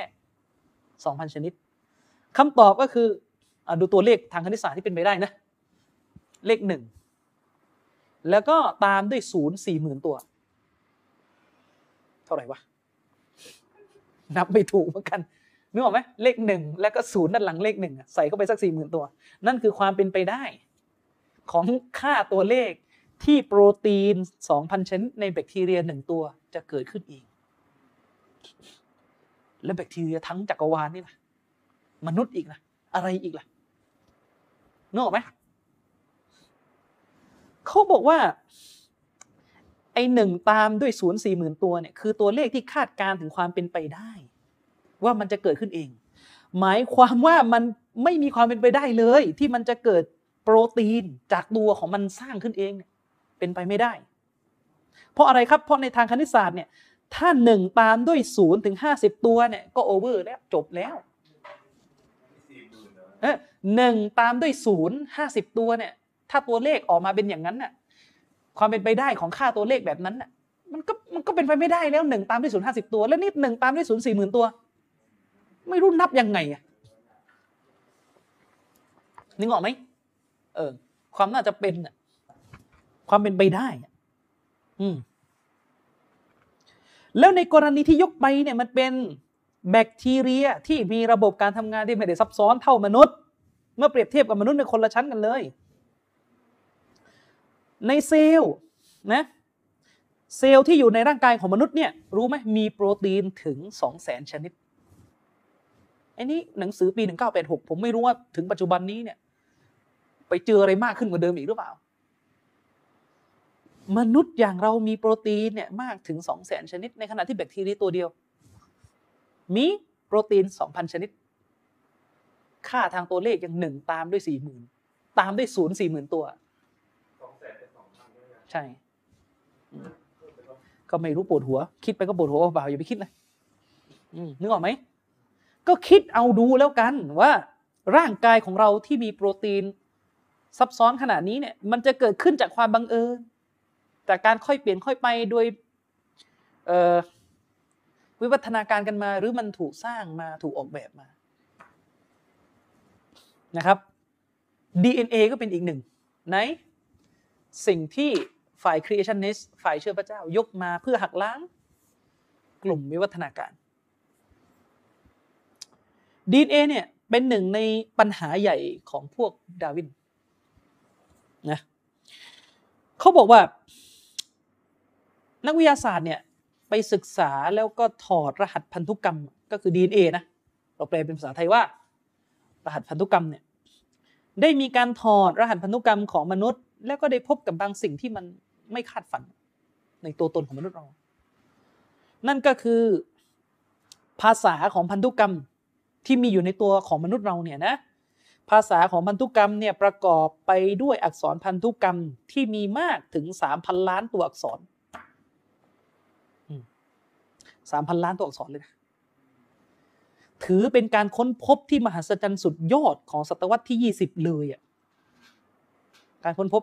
รหัสพันธุกรรมของมนุษย์ นักวิทยาศาสตร์ท่านหนึ่งที่ที่มีชื่อเสียงในการตอบโต้พวกดาร์วิน แล้วก็แกเป็น creationist ด้วย แต่เป็นคริสเตียนนะก็คือดรสตีเฟนเมเยอร์คนนี้เป็นศาสตราจารย์แล้วแหละคนนี้เนี่ยเป็นผู้อำนวยการศูนย์วิทยาศาสตร์และวัฒนธรรมที่สถาบันค้นคว้าแห่งเซียโตรประเทศอเมริกาเขาได้กล่าวว่าความมหัศจรรย์เนี่ยที่มีอยู่ในอยู่ในในการค้นพบเรื่องของ DNA เนี่ยคืออะไรรู้ไหม คือการที่ DNA เนี่ยบรรจุข้อมูลที่บอกรายละเอียดของการสร้างโปรตีนอยู่ในรูปแบบของรหัสดิจิตอลสี่หลัก นี่คือความมหัศจรรย์ของ DNA นะครับ ซึ่งถ้าพูดให้เข้าใจง่าย ๆ ก็คือจำนวนข้อมูลที่มีอยู่ในพันธุกรรมของมนุษย์แต่ละคนเนี่ยนะสามารถเทียบได้คร่าวๆนะถ้าจะเอามาลงในตัวเล่มก็คือ หนึ่งคนเนี่ยเราจะได้ข้อมูล DNA เนี่ยถ้ามาแปลงเป็นหนังสือเนี่ยก็จะได้เป็นหนังสือสารานุกรม Encyclopedia Britannica ถ้าเคยเห็นสารานุกรมขนาดใหญ่ ที่คิดเป็นจำนวน 380 384 เล่ม รหัสเอข้อมูลเกี่ยวกับ DNA ที่มีในตัวเราเนี่ยถ้าแปลงข้อมูลออกมา ก็จะคิดได้คร่าวๆ เป็นหนังสือสารานุกรมเล่มใหญ่ยาว 384 เล่ม นั่นคือข้อมูล ที่มีอยู่ในตัวของมนุษย์หนึ่งคนนะซึ่งไอ้หนังสือ 384 เล่มเนี่ยถ้าวางในชั้นหนังสือของห้องสมุดเนี่ยมันก็เนี่ยแหละ384 เล่มอะก็ลองคิดดูนะ น่าจะราวๆห้องสมุดยาว 48 ฟุตนะสิ่งเหล่านี้เกิดขึ้นเองโดยปัสจากผู้สร้าง เป็นไปได้หรือ เป็นไปได้หรือ ที่เราจะวิวัฒนาการจนกระทั่งเรามี DNA ที่ มหัศจรรย์ยิ่งใหญ่ขนาดนี้ อืมเขาก็บอกต่อไปนะครับว่า ถ้าเราดูถึงขนาดของพันธุกรรม ซึ่งมีขนาดเล็กเพียงแค่สองล้านส่วนในหนึ่งมิลลิเมตรแล้วเนี่ย ทำให้พันธุกรรม DNA หนึ่งช้อนชาเนี่ยสามารถบรรจุข้อมูลทั้งหมดที่จะเป็นในการสร้างโปรตีนของอวัยวะทุกส่วนของสิ่งมีชีวิต ทุกสายพันธุ์ที่อาศัยอยู่ในโลกใบนี้ได้เลย หมายความว่า DNA หนึ่งช้อนชาเนี่ยนะบรรจุข้อมูลทั้งหมดที่จำเป็นในการสร้างโปรตีนของอวัยวะทุกส่วนของสิ่งมีชีวิต ทุกสปีชีส์ทุกสายพันธุ์ที่อาศัยอยู่บนโลกนี้ได้เลยนี่อืมนี่เป็นคำพูดนะครับของนัก จุลชีววิทยานะครับที่มีชื่อว่าไมเคิลเดนตันนะครับอันนี้ไปดูในหนังสือที่มีชื่อว่า evolution a theory in crisis นะครับพิมพ์ปี 1996 ในหน้าที่ 334 ไปดูเขาวิจารณ์เรื่องนี้อยู่นะครับ ซึ่งคำถามที่เกิดขึ้นก็คือ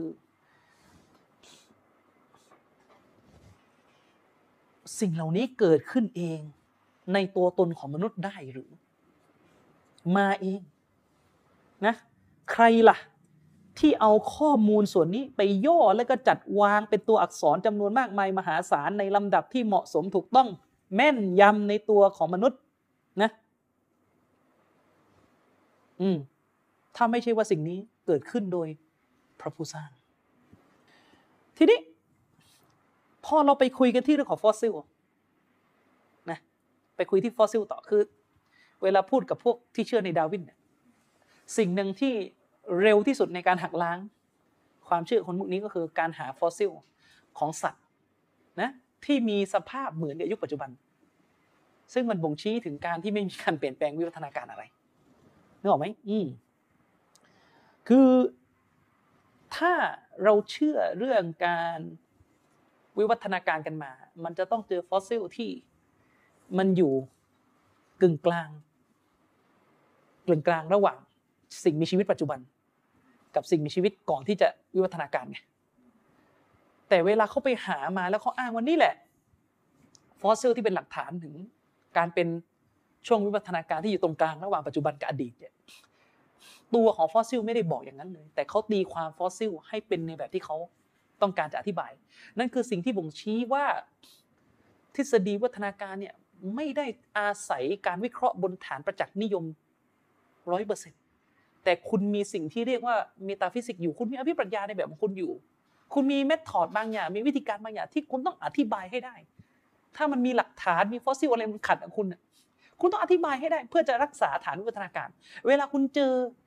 ฟอสซิลของสัตว์ที่มันไม่เปลี่ยนจากอดีตถึงปัจจุบันคุณก็บอกว่าตรงนั้นไม่อยู่ในเงื่อนไขที่จะวิวัฒนาการแกเป็นอย่างเงี้ยแม้จะอยู่ในทะเลเดียวกันกับที่คุณอ้างว่าเจอวิวัฒนาการอะ อืม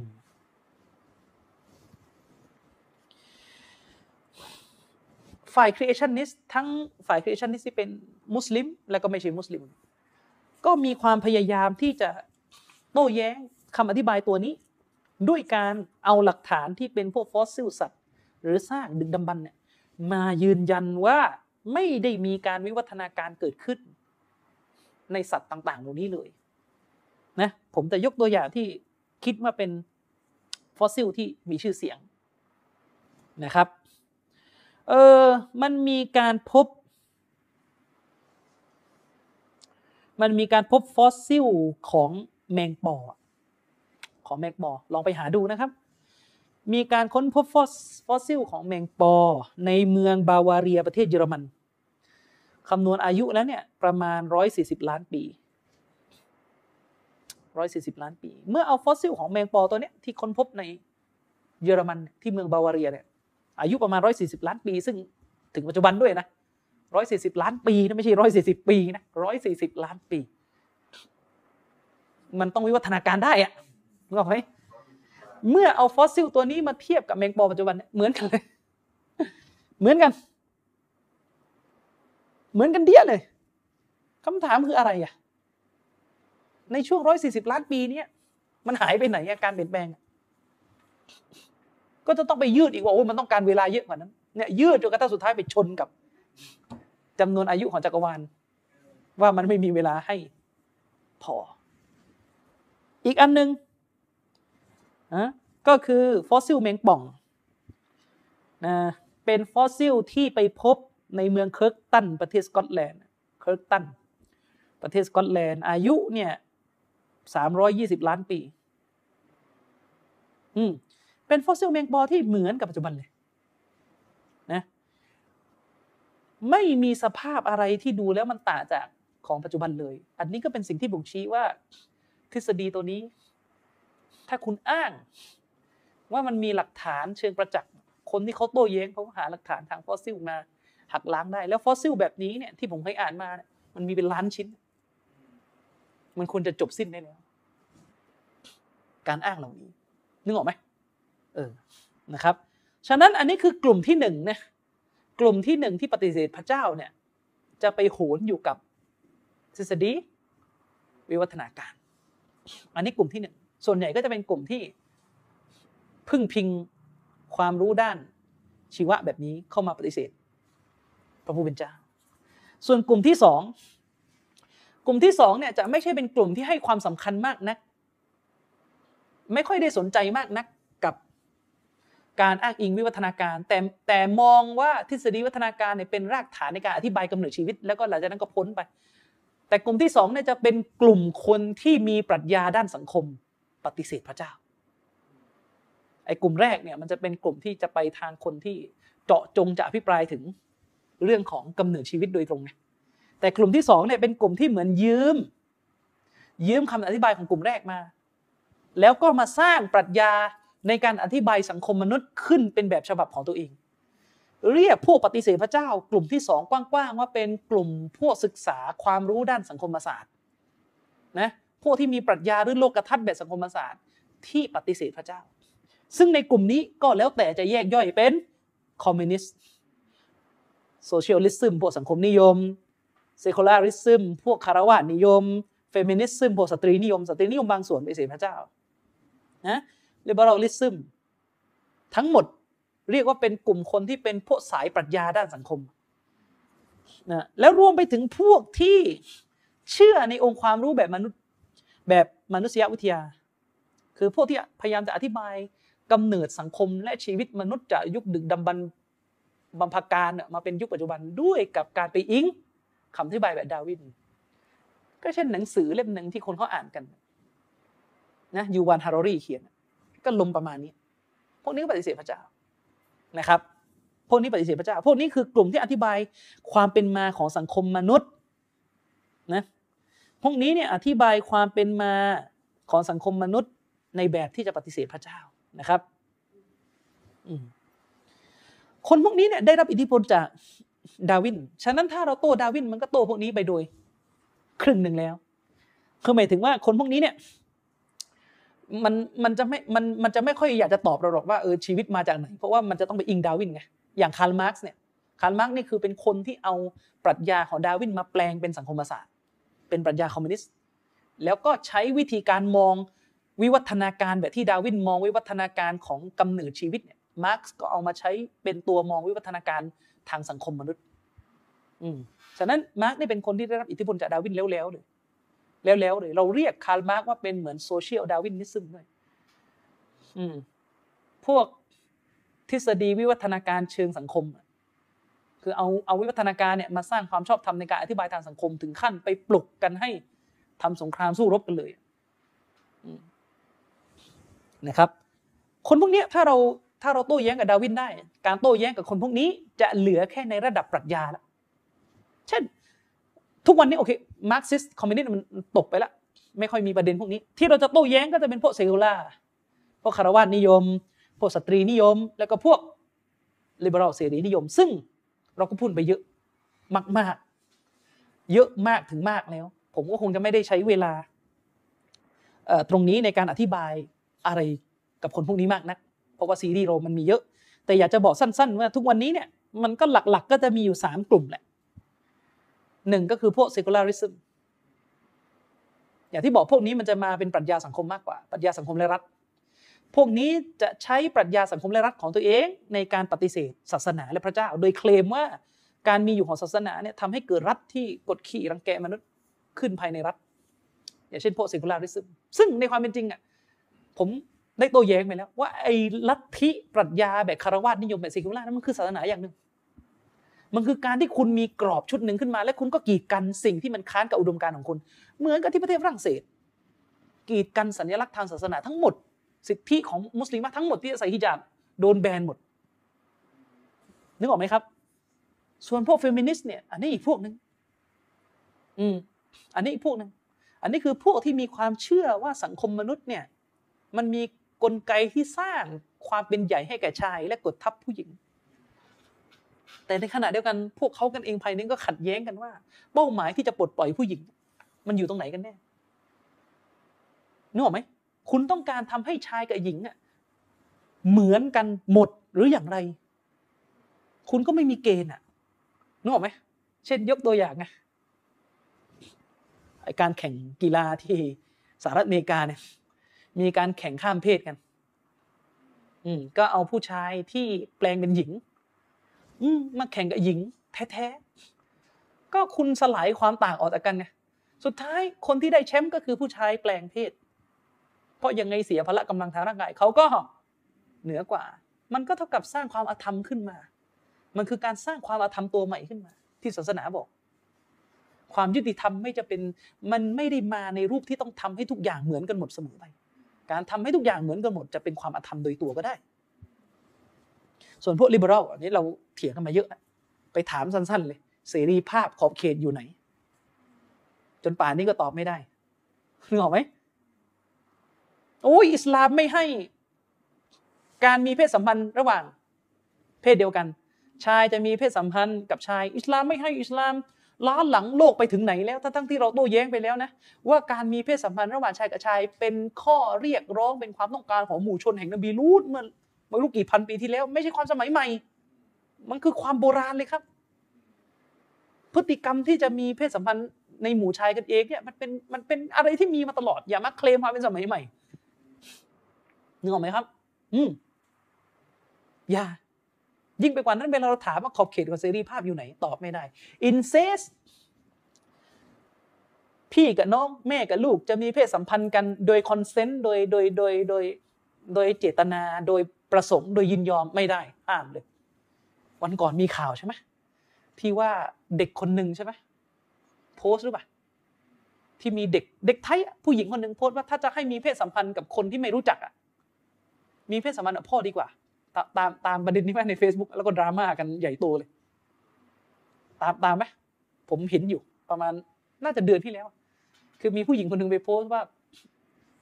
คือถ้าเราเนี่ยจะไปฟรีเซ็กไปมีเพศสัมพันธ์กับคนที่เราไม่รู้จัก ซึ่งเราไม่รู้ว่าเขาเป็นเอดเป็นอะไรมาหรือเปล่าเนี่ยเป็นโรคอะไรมาหรือเปล่าเนี่ยไม่มีเพศสัมพันธ์กับพ่อตัวเองปลอดภัยกว่าหรือโอ้โหเท่านั้นแหละบรรดานักเสรีทั้งหลายนี่ไปเผด็จการใส่คนคนนี้เนาะทำไมไม่แยกแยะทำไมมันไม่แยกแยะเลยมันเป็นสัตว์มันเหมือนเป็นโอ้ไปด่าเขาอะนะมันสัตว์เราจะมีเพศสัมพันธ์กับพ่อตัวเองอะไรก็เสรีภาพไง ก็เสรีภาพไงครับ คุณคุณคุณบอกว่าชายกับชายจะมีเพศสัมพันธ์กันได้เนี่ยนั่นมันสิทธิ์ของเขาคุณเอาคาว่าสิทธิ์แปะแล้วให้เขาเลยเออ แล้วทำไมพี่กับน้อง จะมีเพศสัมพันธ์กันด้วยการคอนเซนต์ทำไมไม่ให้ บางคนบอกว่าเด็กมันเกิดมาจะมีปัญหาเรื่องของเขาเดี๋ยวเขาเลี้ยงเองง่ายๆนะถ้าเขาอ้างงั้นนะหรือบางทีเขาใส่ถุงยางก็ได้ เขากินยาคุมก็ได้เขาทำแท้งก็ได้เยอะแยะเลยทางเลือกในแบบของพวกคุณนะอืมเห็นไหมก็รับไม่ได้กันอีก รับไม่ได้กันอีก อย่างเงี้ยเอ๊ะเมื่อวานสองวันได้ยินประเด็นหนึ่งเหมือนกันนะนึกประเด็นอะไรแล้วแวบเข้ามาในหัวเมื่อกี้ลืมอะลมๆมาเรื่องเรื่องเสรีภาพเหมือนกันนี่แหละอืมทำไมทำไมสิ่งนี้ถึง เนี่ยคือขอบเขตของเสรีภาพคุณอยู่ไหน คนที่ตั้งปรัชญาเรื่องเสรีภาพเป็นคริสเตียนจอห์น ล็อกบิดาของเสรีนิยมเป็นคริสเตียน เสรีภาพของล็อกก็คือเสรีภาพเท่าที่พระเจ้าได้ให้มาบนร่างกาย นั่นคือจอห์น ล็อกอธิบายเสรีภาพบนร่างกายมนุษย์ด้วย concept เรื่องการเชื่อในพระเจ้า แต่พวกนี้ไม่รู้ยังไง เออ เออนี่เมื่อวานข่าวออกใช่ไหมทันดูหรือเปล่าทีมงานไม่ต้องอินเสิร์ตรูปนะไม่ดี ข่าวออกที่ว่ามีผู้ชายทำอนาจารด้วยการไปร่วมเพศสัมพันธ์กับ กับวัว ผมจำได้ว่าเมื่อหลายปีที่แล้วตอนเราถามเอทีเอสไทยเรื่องนี้โอ้ยมันจะมีเหรอเรื่องแบบนี้เนี่ยวันนี้มีแล้วคนไทยเลย มีเพศสัมพันธ์กับวัววัวเลยวัวด้วย นะ แต่วัวไม่ตายไงใช่ไหมวัวเป็น ซึ่งแน่นอนในอิสลามนี่เป็น ความอนาจารเป็นความเลวร้ายที่มีโทษด้วยนะคนที่ทำอย่างนี้ถ้าอยู่ในประเทศที่ใช้หลักการอิสลามปกครองเนี่ยเขาจะต้องได้รับโทษ แต่ทีนี้เนี่ยผมจำได้นะครับ ทุกคนเป็นพยาน หมายถึงว่าทุกคนที่อยู่ในห้องนี้เป็นพยานให้ผมด้วยนะ เพราะคนที่อยู่ในขับเขาก็ได้ยินกันหมดอะว่าผมเคยถามนะเอเทียสคนหนึ่งระดับระดับคนตามก็ไม่น้อยอืม เคยถามเขาว่าการมีเพศสัมพันธ์กับสัตว์ในทัศนะของพวกคุณเนี่ย คุณมองว่ามันผิดไหม ไม่ต้องมาถามพวกเรานะพวกเราในชัดเจนอยู่แล้วมุสลิมเนี่ยผิดอยู่แล้ว การกระทำแบบนี้เป็นความเลวร้าย แต่เราถามคุณ เวลาเขาถามคุณไปมึนว่า พวกเราจะให้อะไร เราถามพวกคุณที่เป็นเอทีสว่า การมีเพศสัมพันธ์กับสัตว์เนี่ย มันผิดไหมในมาตรฐานทางศีลธรรมของพวกคุณ เขาบอกว่ามันผิด ตอนแรกเขาบอกว่ามันผิด แหมเขาคิดว่าเราจะจนมุมนะเขาบอกว่าผิด เพราะว่าการมีเพศสัมพันธ์กับสัตว์เนี่ยมันเข้าข่ายการทรมานสัตว์อเนื่องจากว่าเราไม่รู้ว่าสัตว์มันจะยินยอมหรือไม่ยินยอม มันเข้าข่ายการทรมานสัตว์ ผมก็เลยยิงคำถามใหม่ต่อไปว่าถ้าสัตว์นั้นตายแล้วล่ะ คือผมไม่อยากจะไปตั้งประเด็นว่าเวลาคุณฆ่ามันเป็นอาหารทำไมคุณไม่ถามเรื่องความยินยอมของมันนะนึกออกไหมฆ่ามันเป็นอาหารแล้วคุณละเมิด คุณฆ่าชีวิตมันด้วยซ้ำไอ้พวกที่เป็น มังสวิรัตก็ใช้เหตุผลเนี้ยไม่ให้กินสัตว์ แต่เอาเถอะผมไม่อยากจะต่อความยาวเดี๋ยวหลงประเด็น แล้วถ้ามันตายล่ะ ถ้าสัตว์ตัวนั้นตายแล้ว แล้วมันมีคนคนหนึ่งประสงค์จะมีเพศสัมพันธ์กับสัตว์ คุณมองว่าไงอะพี่น้องครับ คนคนนี้ตอบมาแบบคนทั้งประเทศสะเทือนขวัญอะตอนแรกขอคิดก่อนผมบอกไม่ต้องคิดคิดทำไมตอบไปเลยกล้าๆหน่อย เราเป็นมุสลิมเรากล้าในอุดมการของเราเราประกาศว่าเราเชื่ออะไรเราไม่ต้องกลัว แต่ของคุณน่ะตอบมาอืมเขาบอกว่าสำหรับมุมมองของเขาเอทิสอย่างเขาการมีเพศสัมพันธ์กับวัวเนี่ยถ้าคนคนหนึงชอบแบบนั้นก็ไม่ใช่ปัญหานะอุบิลลาฮิมินซาลิกขอ Allah คุ้มครองพวกเราจากความคิดแบบนี้เขาบอกไม่ใช่ปัญหา เพราะอะไรครับ เพราะเขาบอกว่ามันไม่ต่างอะไรกับอุปกรณ์ทางเพศที่มีคนซื้อมาใช้ นะก็คือมันเป็นสิ่งที่ไม่มีความรู้สึกอีกแล้ว ก็ไม่อยากจะถามรู้สึกว่ามันทำใจไม่ได้ที่จะถามแต่มีคนถามมาว่า แล้วถ้าอย่างนั้นจะต่อไปถึงศพคนไหมไม่อยากจะถามต่อแล้วผมรู้สึกทำใจไม่ได้แล้ว เอาแค่ว่าวัวเนี่ย ซึ่งคุณคนเนี้ยนะคนไหนไม่รู้แหละ ไม่ได้เจาะจงใครนะคุณคนเนี้ยควรจะออกโพสต์หน้าเฟซว่า ว่า ต่อไปเนี่ยก็ไปไปไปหา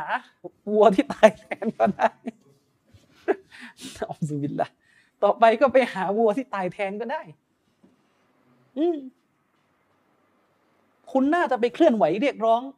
เรียกร้องไอ้เรื่องพวกนี้พร้อม ๆ กับพวกที่ไปเคลื่อนไหวเรียกร้องเรื่องสื่อลามกไปด้วยกันเลยปะนะไอ้นู้ไอ้นู้ฟรีสื่อลามกไอ้นี่ก็มาฟรีอย่างเงี้ยใช่ไหมล่ะ อืม เราไม่อยากจะไปถึงขั้นชี้นำว่า เฮ้ย ต่อไปเนี่ย คุณจะกินวัวตัวหนึ่งนะนะ คุณเชื่อดมันเป็นอาหารเสร็จ ก่อนที่คุณจะไปแล่เนื้อมันอะตกลงคุณจะมีเพศสัมพันธ์กับมันได้เหรอนึกออกไหมโอ้โหใช่ เอทิสบางคนเนี่ย รีบรีบมาหาผมเลยว่าเฮ้ยเขาไม่ใช่ตัวแทนของเราเขาไม่สามารถจะตอบแทนเรานะ เต็มไปหมดเลยเข้ามาในข้อความเขาไม่ใช่ตัวแทนของเราคนนี้ไม่ใช่หัวหน้าของเขาโอเค ไม่ใช่ปัญหา เพราะว่าเจ้าตัวเขาก็บอกว่าเขาตอบในมุมมองส่วนตัวของเขาแต่ผมเลยจะถามว่าคุณเอทิสอื่น ๆ ที่ไม่เห็นด้วยกับคนคนนี้คุณจะเอาอะไรไปแย้งคนเนี้ยคุณจะเอาอะไรไปบอกว่าเฮ้ยเอทิสต้องต้องไม่ยอมรับ ช่วยเสนอทางออกอืมบางคนมาเอ้ยมันขัดกับสามัญสำนึกอะไรสามัญสำนึกมีอยู่จริงเหรอ พวกคุณเป็นพวกประจักษ์นิยมไม่ใช่หรอจะเชื่ออะไรด้วยกับประสาสัมผัสที่ทดลองได้ตามวิทยาศาสตร์สามัญสำนึกอยู่ตรงไหนอะแล้วเวลาอ้างสามัญสำนึกอ้างได้หมดนะครับ มุสลิมก็อ้างได้อุ้ยลีวาดเนี่ยชายกับชายมีเพศสัมพันธ์กันอุ้ยมันขัดสามัญสำนึกหญิงกับหญิงมีเพศสัมพันธ์ขัดสามัญสำนึกเราก็อ้างได้ อืมแล้วก็อ้างได้ ผิดประเวณีก่อนแต่งงานขัดกับสามัญสำนึก ซื้อบริการทางเพศ ผิดกับสามัญสำนึกเราก็อ้างได้ อ้างให้หมดสิครับ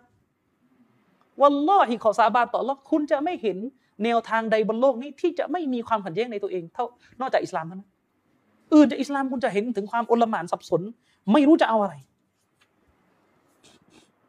นะครับใช้เวลาไปกี่นาทีแล้วชั่วโมงยี่สิบหกอะอันนี้ เอาเท่านี้ก่อนนะครับ เอาเท่านี้ก่อนแล้วกันนะ แล้วเดี๋ยว ยังไงก็ เออหรือต่อให้จบเลย ดีไหมเออไม่ไม่ไม่มีฟอสซิลแล้ว จะจะพูดถึงกลุ่มที่สามที่ปฏิเสธพระเจ้า เออโอเค เดี๋ยวกูจะถามยาวนะงั้นไม่เป็นไรงั้นวันนี้เอา ส่วนของบรรยายเอาเท่านี้ก่อนแล้วเดี๋ยวเราจะเปิดให้มีการตั้งคำถามนะครับ ใครที่อยากจะขึ้นมาแลกเปลี่ยนตั้งคำถามผมระบุกฎไว้ก่อนนะครับ ว่าเรามีการอัดถ่ายทอด เป็นวิดีโอเพื่อจะเอาไปไลฟ์สดนะครับ ฉะนั้นเสียงของท่านก็จะถูกอัด ฉะนั้นถ้าท่านขึ้นมาเราก็ถือว่าท่านยินยอมให้มีการอัดนะครับ จะมา เป็นประเด็นในภายหลังไม่ได้ ย้ำนะครับ ถ้าท่านไม่พอใจก็ไม่ต้องขึ้นมานะครับอะใครอยากจะขึ้นมาสอบถามอะไรก็เรียนเชิญได้นะครับ เดี๋ยวก่อนจะมีคนขึ้นมา ผมจะขอตอบคำถามที่มีคนถามมาในข้อความนะครับเอ่อคำถามจากพี่น้องท่านหนึ่งอันนี้มุสลิมถามมานะเขาบอกว่าในครอบครัวเราในครอบครัวเนี่ย ในครอบครัวแฟนเรา น้องของแฟนเคยทำชีริกคือตั้งภาคีต่ออัลเลอและเขาก็เลิกทำไปไปแล้ว และกลับมามีพฤติกรรมสุ่มเสี่ยงแบบเดิมอีกนะคนที่บ้านไม่มีใครเห็นด้วยกับพฤติกรรมนี้ แต่ไม่ฟัง อยากจะถามว่าจะไปละหมาดคนเดียวในบ้านหลังนั้นได้ไหมและถ้าแต่งกันจะมีความสัมพันธ์กับครอบครัวแฟน และถ้าแต่งกันจะมีความสัมพันธ์กับครอบครัวแฟนจะยังไงต่อครับ ไม่ค่อยจะเข้าใจคำถามเท่าไหร่นึกออกไหมที่ถามมาเบิดก็จะสื่อว่า ในบ้านบ้านหนึ่งมีคนตั้งภาคีอยู่ แล้วก็เขาเขาพี่น้องท่านนี้ถามผมมาว่า จะไปละหมาดในบ้านนั้นคนเดียวได้ไหมอันนี้ก็ไม่ค่อยเข้าใจเท่าไหร่ว่า คือแปลว่าอะไร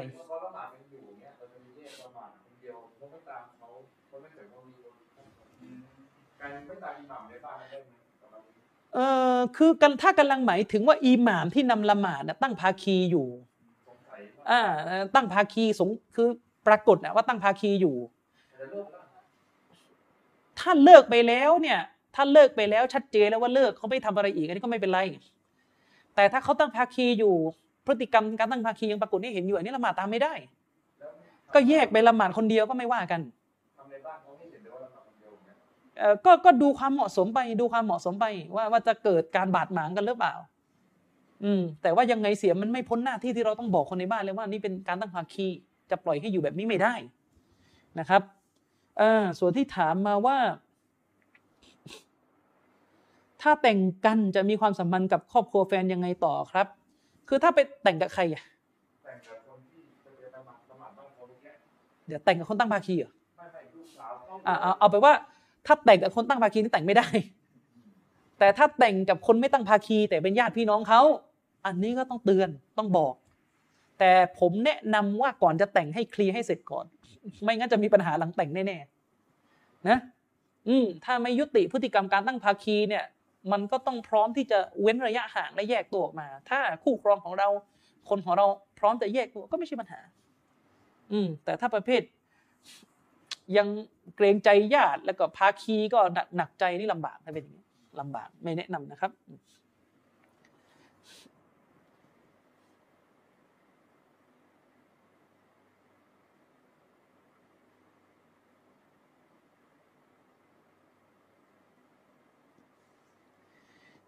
เออมีพี่น้องท่านหนึ่งส่งข้อมูลมานะคือผมก็ไม่ค่อยรู้เรื่องเหมือนกันคืออะไรเนี่ย ที่ที่เราพูดกันเรื่องเออ มุมมองของเอทีเอสไทยบางคนนะนะเรื่องเรื่องการมีเพศสัมพันธ์กับสัตว์เขาบอกว่าอาจารย์ครับ ผมอยากให้ข้อมูลเรื่องคนมีเพศสัมพันธ์กับสัตว์ครับ ที่บอกว่าไปมีเพศสัมพันธ์กับสัตว์ที่ยังมีชีวิตแล้วมาบอก แล้วมาบอกว่าสัตว์ไม่ยินยอมเนี่ยแต่มันมีคนที่มีเพศสัมพันธ์กับสัตว์ตัวผู้ คือให้สัตว์ตัวผู้กระทำต่อต่อเราคือเป็นมนุษย์ สัตว์นั้นก็กระทำความต้องการของมัน ผมมองว่าสัตว์ยินยอมนะครับ คือมีคลิปเยอะแยะเลยครับอาจารย์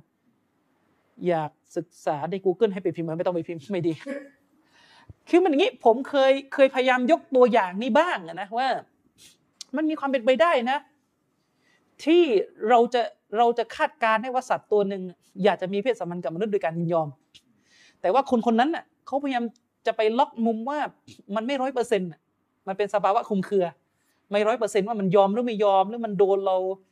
ใส่สารอะไรก็ตามแต่อะไรเงี้ย ผมก็เลยไม่อยากจะไปเถียงก็ตัดประเด็นไปเลยว่าอะถ้ามันตายอะเพราะว่าผมว่าถ้าตายเนี่ยสุดๆแล้ว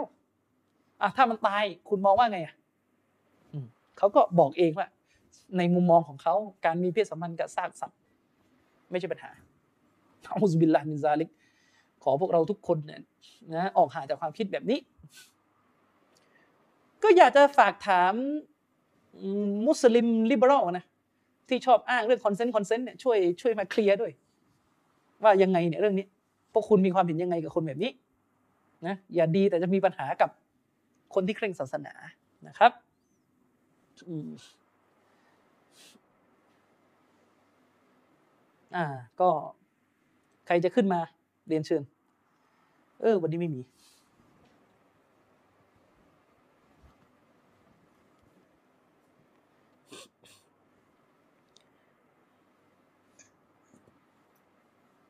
ครับ เชิญครับอัสสลามุอะลัยกุมวะเราะห์มะตุลลอฮิวะบะเราะกาตุฮ์วะอะลัยกุสสลามวะเราะห์มะตุลลอฮิวะบะเราะกาตุฮ์ครับ ก็อยากจะอยากจะพูดถึงกับพี่น้องมุสลิม ที่ท่านอาจารย์บอกเนี่ยครับว่าจริงๆแล้วเนี่ย อ่า พี่น้องมุสลิมเราลิเบอรัลณเวลาเนี่ย อ่า ท่านมีทัศนคติตรงนั้น ก็ก็ว่ากันไป แต่ท่านท่านต้องหันมาฟัง ฟังตัวตนของเราด้วย กับคณาจารย์หลาย ๆ ท่าน ก่อนท่านจะตัดสินใจพูดอะไรออกมาในรูปแบบของหลักการศาสนา ว่าท่านมีความรู้ความเข้าใจเพียงพอที่จะพูดกลางสาธารณะอย่างนั้นไหมอยากให้อาจารย์อาจารย์พูดตรงนี้หน่อยนะครับ ครับผมก็คงจะพูดคร่าวๆครับว่าเอ่อมุสลิมที่ไม่มีความรู้ศาสนาเนี่ยไม่สมควรไปพูด หรือแสดงความเห็นอะไรทั้งสิ้น เพราะการพูดถึงศาสนาโดยปราศจากความเข้าใจยังไม่ได้ศึกษาให้ละเอียดก่อนเนี่ยแล้วก็ไปพูดเนี่ยมันเกิดความเสียหายอย่างมากต่อศาสนาและต่อมุสลิมคนอื่นด้วยนะครับ ฉะนั้นก็อยากจะให้มุสลิมทั้งหลายคำนึงถึงเรื่องนี้ไว้ให้มาก ๆเลยนะครับ ให้มาก ๆเลย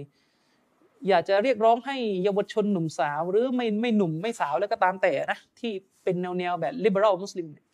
ให้กลับมาศึกษาอิสลามจริง ๆ ว่าอิสลามจริงๆเนี่ยมันเป็นอย่างไรกันแน่ มันมีคำอธิบายอย่างไร เราอย่าไปคิดว่าโอ้อิสลามในความเข้าใจที่อุลามะเข้าใจกันมาเนี่ยที่ผู้รู้เข้าใจกันมาเนี่ยมันล้าหลังค่ำครึล้าสมัยไม่ไม่ทันสมัยอะไรเงี้ยมันมันเป็นมายาคติอะครับคือคุณคุณต้องพิสูจน์สิ่งหนึ่งให้ได้ก่อน ก่อนที่คุณจะปฏิเสธมันนะอืม ไม่ใช่ว่าคุณแบบ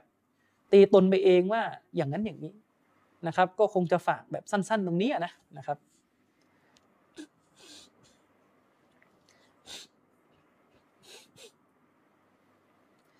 ครับมีท่านใดอีกไหมครับเรียนเชิญได้เลยครับ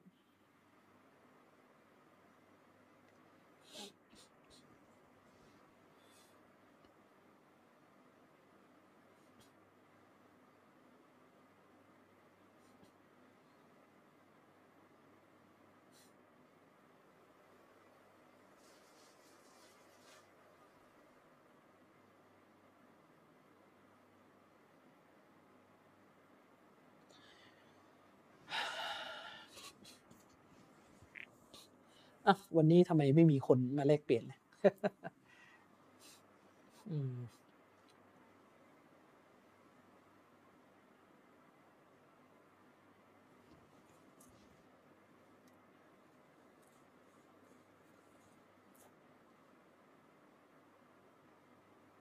อืมเอายังไงดีอะแล้วดิน วันนี้เงียบเลย คนเข้ามาฟังเยอะแต่ไม่มีใครขึ้นมาถามอะไร นั่นน่ะสิคิดว่าจะต่อท่อนหลังดีไหมเอาให้จบไปเลยสัปดาห์หน้าจะได้ขึ้นข้อสองนะอาจารย์ครับอ่าโอเคอัสมีสคลานมุขึ้นอะลัยกุมอะลัยกุสสลามมะเราะห์มะตุลลอฮ์เอ่อผมมีคำถามนิดนึงไม่รู้ว่ามันคลาดเคลื่อนหรือเปล่าอ่าได้ครับ ที่เกี่ยวกับ มีเหมือนบอกว่า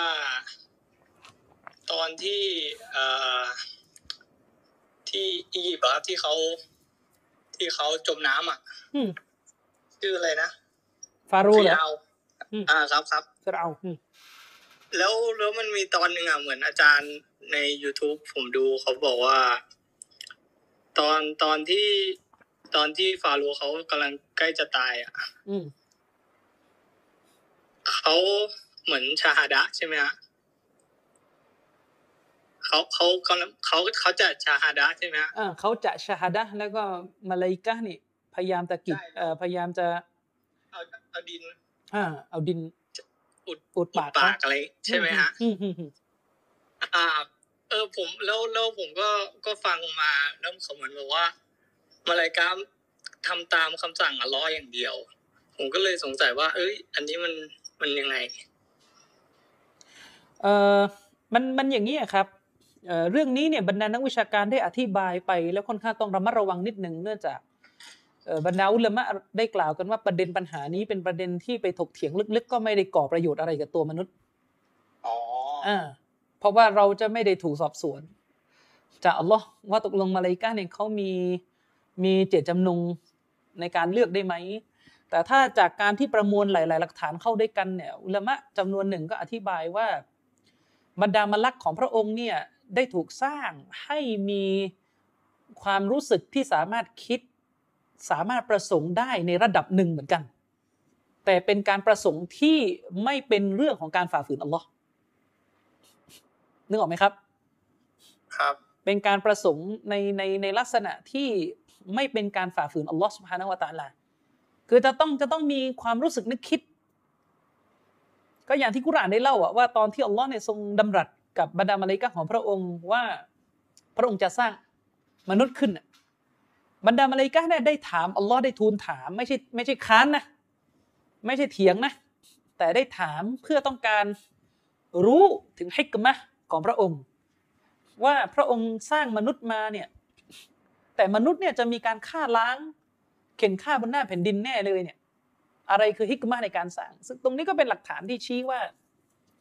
บรรดามาลาอิกะ ของพระองค์เนี่ยมีอิรอดะห์อิรอดะห์คือมีประสงค์อยู่เหมือนกัน มีความมีความคิดที่สามารถประสงค์สิ่งหนึ่งได้ แต่สิ่งนั้นจะไม่เป็นการฝ่าฝืนอัลลอฮ์อะนึกออกไหมครับ ก็อย่างเช่นฮะดิษที่พูดถึงมาลาอิกะห์สองท่านที่กำลังจะตัดสินว่าชายคนหนึ่งอะที่ฆ่าคนมากี่ศพละจำไม่ได้ละอ๋ออ่าครับชายที่ฆ่าคนมากี่ศพแล้วใครจำได้มั้งเก้าสิบเก้าไหมเก้าสิบเก้านะ ถ้าจำไม่ผิดนะแล้วก็กำลังจะถึงศพที่หนึ่งร้อยอะแล้วมาเลายกาทั้งสองท่านนี่ก็เอ่อมองคนละแบบ ท่านหนึ่งมองว่าคนนี้ต้องเป็นชาวนรกใช่ไหมอ่าคนนี้ใช่ครับมองว่าอีกคนนึงต้องเป็นชาวสวรรค์นี่ก็เป็นหลักฐานหนึ่งเหมือนกันที่ชี้ว่าบรรดามาเลายกาเนี่ยมีมีการคิดได้มีการรู้สึกได้แต่การคิดของเขาจะไม่เป็นในเรื่องของบาปไหมอ่าจะไม่เป็นในเรื่องของบาป ฉะนั้นวัลลอฮะอัลลัมฮะดิษที่ยกมาเมื่อกี้เนี่ย ก็เป็นหนึ่งในฮะดิษที่มาเลายกะห์เนี่ยมีเจตจำนงต่อฟิรเอาน์ซึ่งสิ่งที่มาเลายกะห์เจตจำนงมาเนี่ยไม่ใช่เป็นเจตจำนงที่อยู่บนความผิดบาปไม่ใช่ อืมครับอ๋อครับครับมันมันแวบเข้ามาเฉยก็เลยครับเฮ้ยแปลกส่วนแต่ก็ส่วนๆมันไม่เกี่ยวกับมนุษย์อยู่แล้วใช่ไหมฮะใช่ ส่วนทัศนะของอุลามะบางท่าน อุลามะบางท่านที่มองว่า อิบลิสเป็นมาลาอิกะมาก่อน แล้วก็ฝ่าฝืนอัลลอฮ์คือทัศนะนี้ถ้าถ้ายืนยันว่าอิบลิสเป็นมาลาอิกะมาก่อนเนี่ยก็จะไปยาวเลยว่ามาลาอิกะเนี่ยฝ่าฝืนอัลลอฮ์ได้นึกออกไหมเพราะว่าอิบลิสเป็นมาลาอิกะมาก่อน แล้วก็ฝ่าฝืนอัลลอฮ์ทัศนะนี้ก็จะต่อยอดไปเลยว่าบรรดามาลาอิกะเนี่ยไม่ได้معصومไม่ได้ถูกปกป้องให้รอดพ้นจากบาปแต่ทัศนะนี้เป็นทัศนะที่ไม่มีน้ำหนักโดยประการทั้งปวง เพราะว่าหนึ่งฮะดิษนบีเนี่ยยืนยันชัดเจน ว่ามาลาอิกะกับอิบลิสถูกสร้างมาคนละอย่างกัน มาลาอิกะถูกสร้างมาจากنور ส่วนอิบลิสมาลาอิกะห์นี่ถูกสร้างมาจากรัศมีอิบลิสถูกสร้างมาจากไฟฉะนั้นมันเป็นมาลาอิกะไม่ได้นะครับ มันเป็นมาลาอิกะไม่ได้อ่าส่วนที่มีรายงานมาว่าالسلف الصالح บางท่าน หรือแม้กระทั่งซอฮาบะบางท่าน ได้ระบุว่าอิบลิสเป็นมาลาอิกะมาก่อนเนี่ยอันนี้อุลามะ เชคโยฮนีเนี่ยอธิบายว่าไม่ใช่ทัศนะของซอฮาบะท่านนั้นจริง ๆ แต่เป็นการรายงานإسرائيلياتเป็นการเล่าให้ฟังว่าในกลุ่มชาวคัมภีร์เนี่ย พวกเขามีความเห็นต่ออิบลิสอย่างไร อืม ก็คือพวกพวกยะฮูดเนี่ย พวกยิวเนี่ยมีความเห็นว่าอิบลิสเนี่ยคือ angel มาก่อนคือมาลาอิกะห์มาก่อน แล้วพอฝ่าฝืนพระเจ้าก็ตกเป็นซาตาน ซึ่งอันนี้เป็นการรายงาน إسرائيليات เท่านั้น إسرائيليات หมายถึงรายงานความเห็นของชาวยิวที่มีต่อ เรื่องราวในอดีต หรือเรื่องราวเกี่ยวกับเรื่องลี้ลับเนี่ยนะซึ่งการรายงานอันนั้นมาไม่ได้แปลว่าการยอมรับ ฉะนั้นทัศนะที่บอกว่าอิบลิสเป็นส่วนหนึ่งจากมาเลาอิกะห์เนี่ยเป็นทัศนะที่ดออิบอืมและไม่มีน้ำหนักในการยึดถือใด ๆ ทั้งสิ้นนะครับ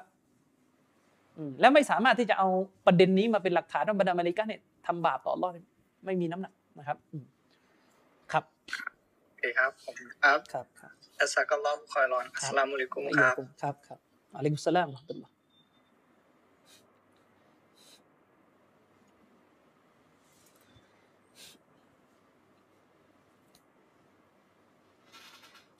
ครับมีไหมครับท่านอื่น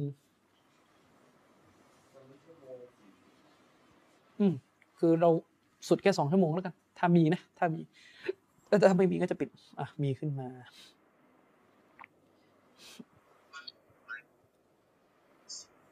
ครับ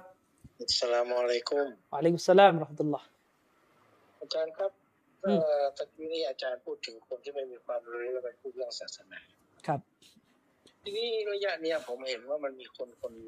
หลายคนนะนะครับ ที่พยายามที่จะพูดเรื่องศาสนาให้ให้ให้บิดเบือนนะครับ ครับ อาจารย์ช่วยนาเสียเรื่องนี้ให้พวกเราเออ คือหมายถึงว่ามีคนจะพูดเรื่องศาสนาให้บิดเบือนใช่ไหมเอาอย่างนี้ดีกว่านะ คนคนนั้นน่ะเราถ้าเราห้ามเขาไม่ได้แล้วอะเขาดื้อดึงจะพูดเรื่องบิดเบือนต่อไป เราอะจะต้องไม่ไปสนับสนุนเขาจะต้องไม่เข้าไปฟังเขา เช่นถ้าเรารู้เลยว่าอะยี่ห้อนี้โลโก้นี้พูดเรื่องศาสนาที่ไรเนี่ย บิดเบือนตลอด อันนี้บล็อกทิ้งไปเลยไม่ต้องไปฟัง เดี๋ยวไปฟังแล้วก็สับสนมาทีนี้ก็จะเป็นภาระต้องมานั่งตอบอีกอ่านะครับ ส่วนคนที่มีความรู้เนี่ยอันนี้ต้องออกมาตอบโต้ว่าถ้าคนคนนี้สร้างความเสื่อมเสียแบบสร้างความเสียหายแบบวงกว้างแล้ว อันนี้คนที่มีความรู้จะนิ่งเฉยไม่ได้ก็ต้องต้องตอบโต้เท่าที่มีความสามารถในเวลานะครับ แต่อยากจะแนะนำพวกเราที่แยกแยะอะไรไม่ค่อยได้เนี่ยไปหาความรู้ในสิ่งที่มันมีประโยชน์และมันสว่างกับตัวเราเลยดีกว่า อย่าไปตามฟังสิ่งที่เรียกกันว่าชูบุฮัดความคลุมเครือต่างๆ ตัวเรายังไม่มั่นคงเลยจะไปฟังความคลุมเครือเนี่ยฟังปุ๊บก็ยิ่งยิ่งเลิด ไปไปกันใหญ่ แล้วเวลาตัวเองเสียศูนย์เพราะไปฟังความคลุมเครือเนี่ยมันไม่คุ้มนะครับอืมก็คงจะจะตักเตือนประมาณนี้คือทุกวันเนี้ยมันเป็นยุคของข้อมูลข่าวสารและเครื่องมือเอื้ออำนวยหลายอย่าง เราจะไปห้ามทุกคนว่าคุณต้องห้ามเล่นขับเฮาเนี่ยมันคงยากกันนะหมายถึงว่าบรรดาคนบิดเบือนศาสนาเขาก็เล่นอยู่แล้วอะฉะนั้นสิ่งเดียวที่เราจะต้องทำออกมาก็คืออย่าไป อย่าไปทำให้มันเข้าเกมที่เขาต้องการอะเขารู้ไงว่าเราต้องฟังเขาแล้วก็ตัดไปเลย ไม่ต้องไปฟังบล็อกไปเลยจบ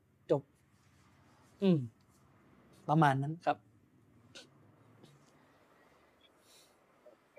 แล้วก็รอค่อยรอครับคครัรับบจะมีคำถามหนึ่งครับอาจารย์ครับครับ เอ่อพวกที่ปฏิเสธพระเจ้าเนี่ย มันจะสร้างความเสียหายให้กับศาสนาเรามากกว่าศัตรูของเราไหมครับขออีกทีนะพวกปฏิเสธอัลลอฮ์ครับพวกพวกที่ปฏิเสธพระเจ้าเนี่ยนะครับ อ่าฮะกับพวกที่เป็นศัตรูของเราที่เป็นพวกชาวคัมภีร์นะครับ อันไหนมันน่ากลัวกว่ากันครับอาจารย์เออมันมันแล้วแต่บริบทเวลาและสถานที่ที่เราอยู่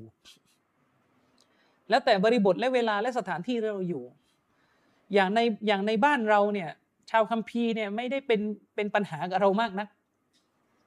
อ่าเพราะจำนวนของเขามีน้อยแล้วเขาก็ไม่ค่อยก้าวไก่เราด้วยฉะนั้นที่จะเป็นปัญหากับเรามากกว่าในบริบทบ้านเราก็คือบรรดาผู้ปฏิเสธพระเจ้าที่คุมสื่ออยู่ อืมคมสื่ออยู่เพราะอย่าอย่าที่บอกแหละครับว่ามันมันมันน้อยอะครับ ที่จะเห็นมุสลิมออกจากอิสลามไปเป็นชาวคัมภีร์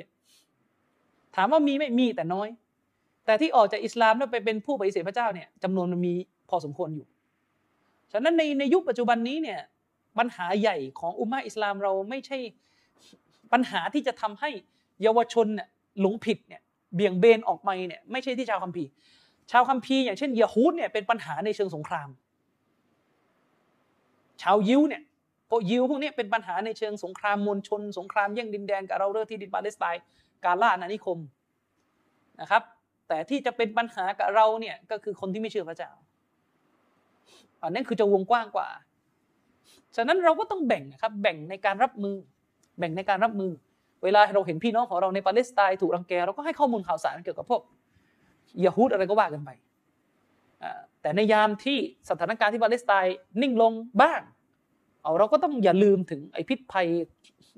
ปรัชญาอะไรต่อมีอะไรที่มันมา จากคนที่ปฏิเสธพระเจ้านะครับอืมแต่โดยสถิติผู้ปฏิเสธพระเจ้าเนี่ยมีผลต่อเยาวชนมากกว่าแล้วณเวลานี้ครับวัลลอฮฺอาลัมส่งกันเราค่อยรอครับครับ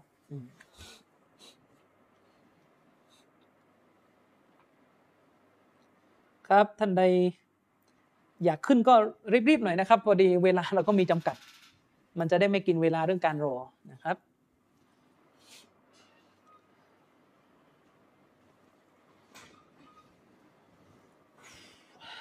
อืม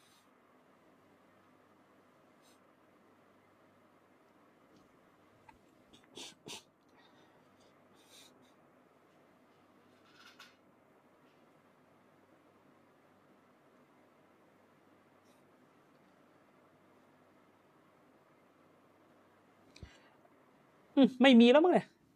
อ๋อขึ้นมาอีกแล้วอ่ามีท่านหนึ่งขึ้นมา ใครก็ไม่รู้อืม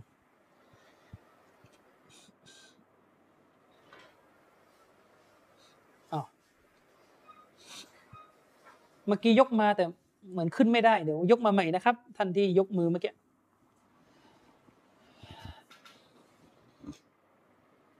เออมันมีเวลาคนยกมาแล้วพอเรากดอนุญาตแล้วมันไม่ขึ้น เพราะอะไรอะ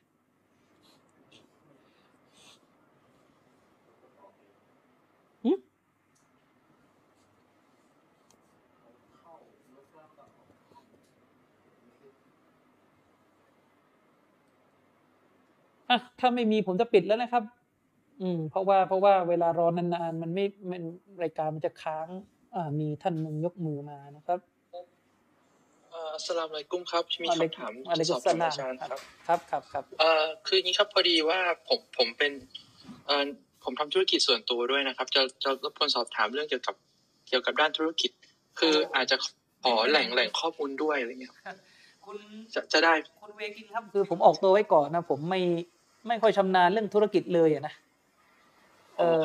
อาจซึ่งจะอาจารย์อาจจะแนะนำแหล่งแหล่งก็ได้ครับ พอดีว่าผมผมผมทำเกี่ยวกับพวกเอ่อสายเทคโนโลยีครับ แล้วทีนี้อ๋อเผื่ออาจารย์แนะนำแหล่งแหล่งแหล่งให้ได้ว่าไปปรึกษาใครต่ออะไรเงี้ยเอ่ออะเดี๋ยวเดี๋ยวผมลองเล่าทำมาก่อนก็ได้ลองเล่ามาก่อนก็ได้ใช่ครับคือคือเทรนด์ที่ผมจะต้องจับโปรเจกต์ในในอนาคตเนี่ยเป็นเรื่องของ currency ต่างๆนะครับ ไม่ทราบว่าอาจารย์พอแนะนำเอ่อ แหล่งข้อมูลที่จะไปศึกษาข้อมูลตรงนี้ต่อที่เป็นภาษาไทยได้ตรงไหนบ้างไหมครับ เออมาอัพมานะ currency ผมยังไม่เข้าใจเลยว่าคืออะไรนี่ต้องต้องต้องพูดตรงๆว่าเออแนะนำอะไรไม่ได้เลย มีมีพี่น้องท่านใดพอจะเป็นเรื่องนี้ไหมครับ จะขึ้นมาแนะนำหน่อยก็ได้นะอาจารย์รอชีดหรืออินยัดอยู่หรือเปล่าเนี่ยพวกพวกเก่งๆเรื่องอะไรแบบเนี้ยมีไหมครับ เออใครใครเป็นเรื่องพวกอะไรแบบนี้ช่วยแนะนำหน่อยมาอัพจริงๆนะพอดีผมไม่ค่อยมีความรู้เรื่อง พวกธุธรกิจเลย เรียกว่าด้อยมากความรู้เรื่องนี้ไม่ไม่ไม่ค่อยชำนาญ อืม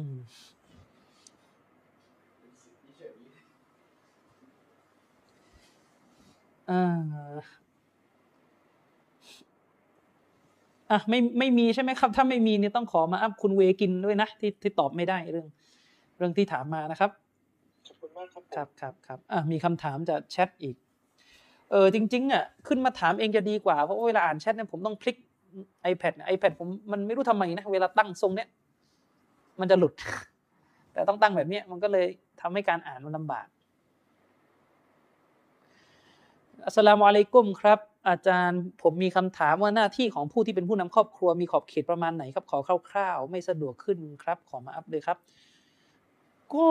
อืม ผู้นำครอบครัวคือผู้รับผิดชอบต่อคนใต้อานัตตัวเองอะว่าคนใต้อานัตก็คือภรรยาลูกที่อยู่ในบ้าน ต้องรับผิดชอบอะครับ เรื่องความรู้ศาสนา เราต้องหาความรู้ศาสนาให้ลูกให้ภรรยา ความรับผิดชอบในเรื่องปัจจัยยังชีพนะเสื้อผ้าอาหารการกินการศึกษา ความรับผิดชอบในเรื่องทั้งหมดนะครับ ที่เป็นปัจจัยสำคัญน่ะอืม แล้วก็เรื่องหนึ่งที่ผู้นำครอบครัวต้องทำให้ได้มาก ๆ ก็คือ ความรับผิดชอบในการที่จะควบคุมตักเตือนหรือห้ามปรามสมาชิกในบ้านที่ทำการฝ่าฝืนอัลลอฮ์อันนี้เรื่องใหญ่นะครับที่คนบ้านเราจะบกพร่องกันมาก เพราะว่าเรานิกะห์กันบนพื้นฐานที่คุมกันไม่ได้ตั้งแต่ตอนแต่ง มันก็เลยคุมไม่ได้ในระยะยาวต่อไป อันนี้ก็คือโดยคร่าวๆนะผมตอบคร่าวๆเลยเลยกันนั่นคือความรับผิดชอบที่ต้องมีจริง ๆ อืมอาจารย์ช่วยอธิบายคำว่าเพื่ออัลลอฮ์หน่อยครับ เพราะไม่เข้าใจว่าอัลลอฮ์จะได้อะไรจากเราอ๋อคำว่าเพื่ออัลลอฮ์ในที่นี้คือหมายถึงว่า เวลาเราทำการงานต่างๆ เนี่ย เราไม่มีเจตนาจะทำเพื่อโอ้อวด หรือเพื่อแลกกับเสียงคำชมของมนุษย์ เช่นเราละหมาดเพื่ออัลลอฮ์เราละหมาดเพื่ออัลลอฮ์ในที่นี้หมายถึงว่าเราเนี่ยละหมาดเนี่ยทำไปเพราะอัลลอฮ์สั่ง ทำไปเพราะอัลลอฮ์สั่งหวังผลบุญจากอัลลอฮ์นี่เขาเรียกเพื่ออัลลอฮ์อ่าเราไม่ได้ทำเพื่อให้คนเห็นว่าโอ้เราเคร่ง เราไม่ได้ทำเพื่อให้คนเห็นว่าเราเนี่ยอุ้ยละหมาดบ่อยนะจะได้แย่งตำแหน่งอิหม่ามกันอะไรอย่างนี้ไม่ใช่นั่นแหละเพื่อคำว่าเพื่ออัลลอฮ์ลิลละตรงนั้น แต่แน่นอนอัลลอฮ์ไม่ได้พึ่งพาอาศัยอิบาดะห์ของมนุษย์นี่ย้ำอัลลอฮ์ไม่ได้พึ่งพาอาศัย การสักการะของมนุษย์ พระองค์ทรงดำรงอยู่ โดยไม่พึ่งพาสิ่งใด แต่อิบาดะศาสนกิจทั้งหลายที่อัลลอฮ์ประทานลงมาให้มนุษย์ทำเนี่ยมันคือยาที่จะเยียวยามนุษย์เอง เมื่อมนุษย์สักการะพระเจ้า ผ่านการละหมาดผ่านการจ่ายสกาดผู้ที่ได้รับผลและพึ่งพามันเองก็คือมนุษย์ ฉะนั้นมนุษย์ไม่ละหมาดให้พระองค์หรือละหมาดให้ไม่ได้ทำให้พระองค์สูงส่งขึ้นหรือต่ำต้อยลงแต่อย่างไรไม่ พระองค์ทรงสูงส่งเกรียงไกรด้วยพระองค์เองอยู่แล้วนะครับ ฉะนั้นพระเจ้าในอิสลามไม่ได้พึ่งพา อาศัยการสักการะของมนุษย์แต่อย่างใดนะครับ แต่อิบาดะห์ศาสนกิจเหล่านี้เนี่ยมันคือยาที่พระเจ้าประทานมาให้มนุษย์พึ่งพาตัวมันอีกที ในการเป็นมนุษย์ที่สมบูรณ์แล้วก็ดำรงอยู่ได้ มีพี่น้องท่านหนึ่งยกมือขึ้นมานะครับ แต่ว่าเหมือนจะหลุดอีกแล้ว เดี๋ยวลองยกใหม่ดูนะครับ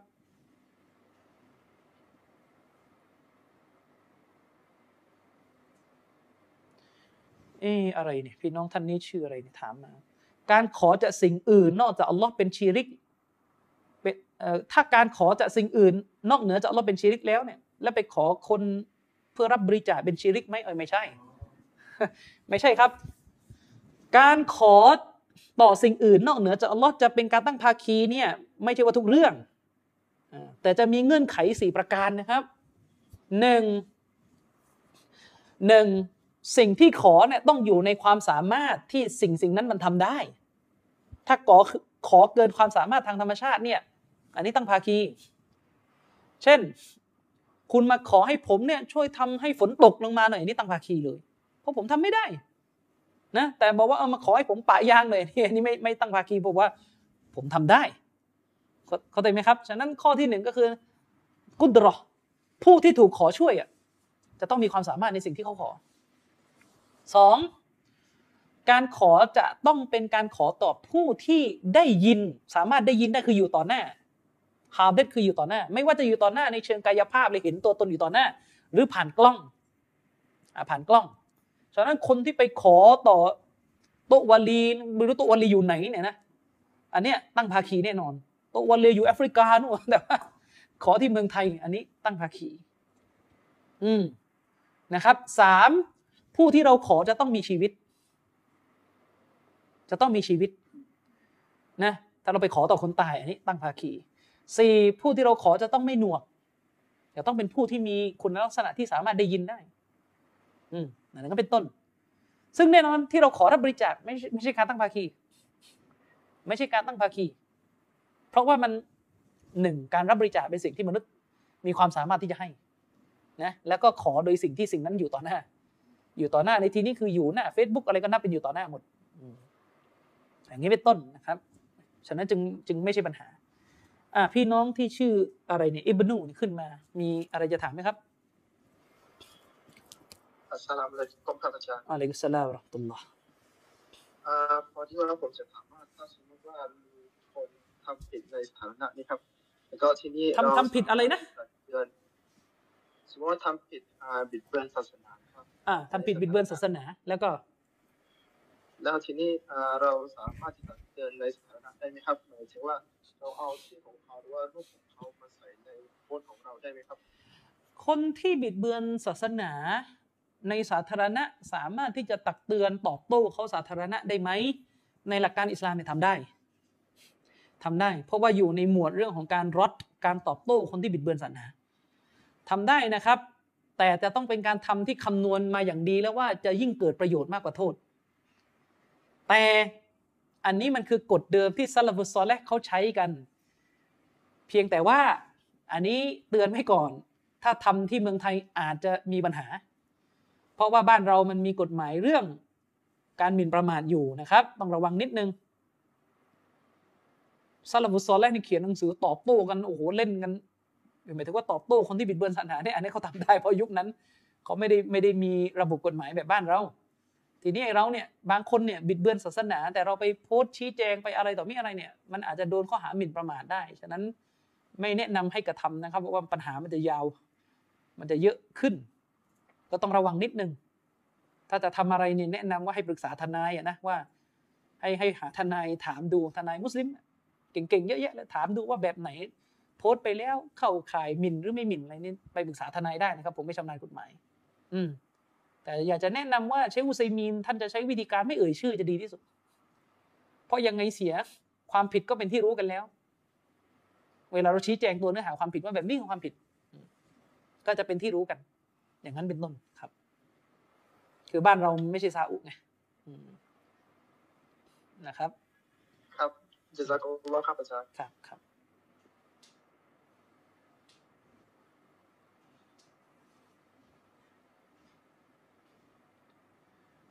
เออ พี่น้องที่ส่งข้อความมานี่ขอความกรุณานะอย่าอย่าอย่าส่งมาดีกว่า เพราะว่าผมไม่สะดวกจะอ่านและตอบนะครับ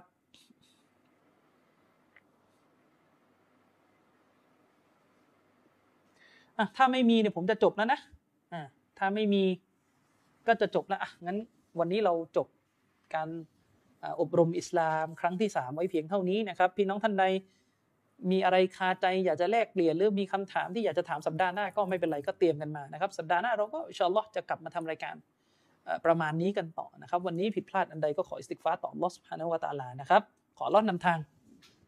ทุกท่านนะครับไปสู่สัจธรรมوبالله التوفيق والهداية السلام عليكم ورحمة الله وبركاته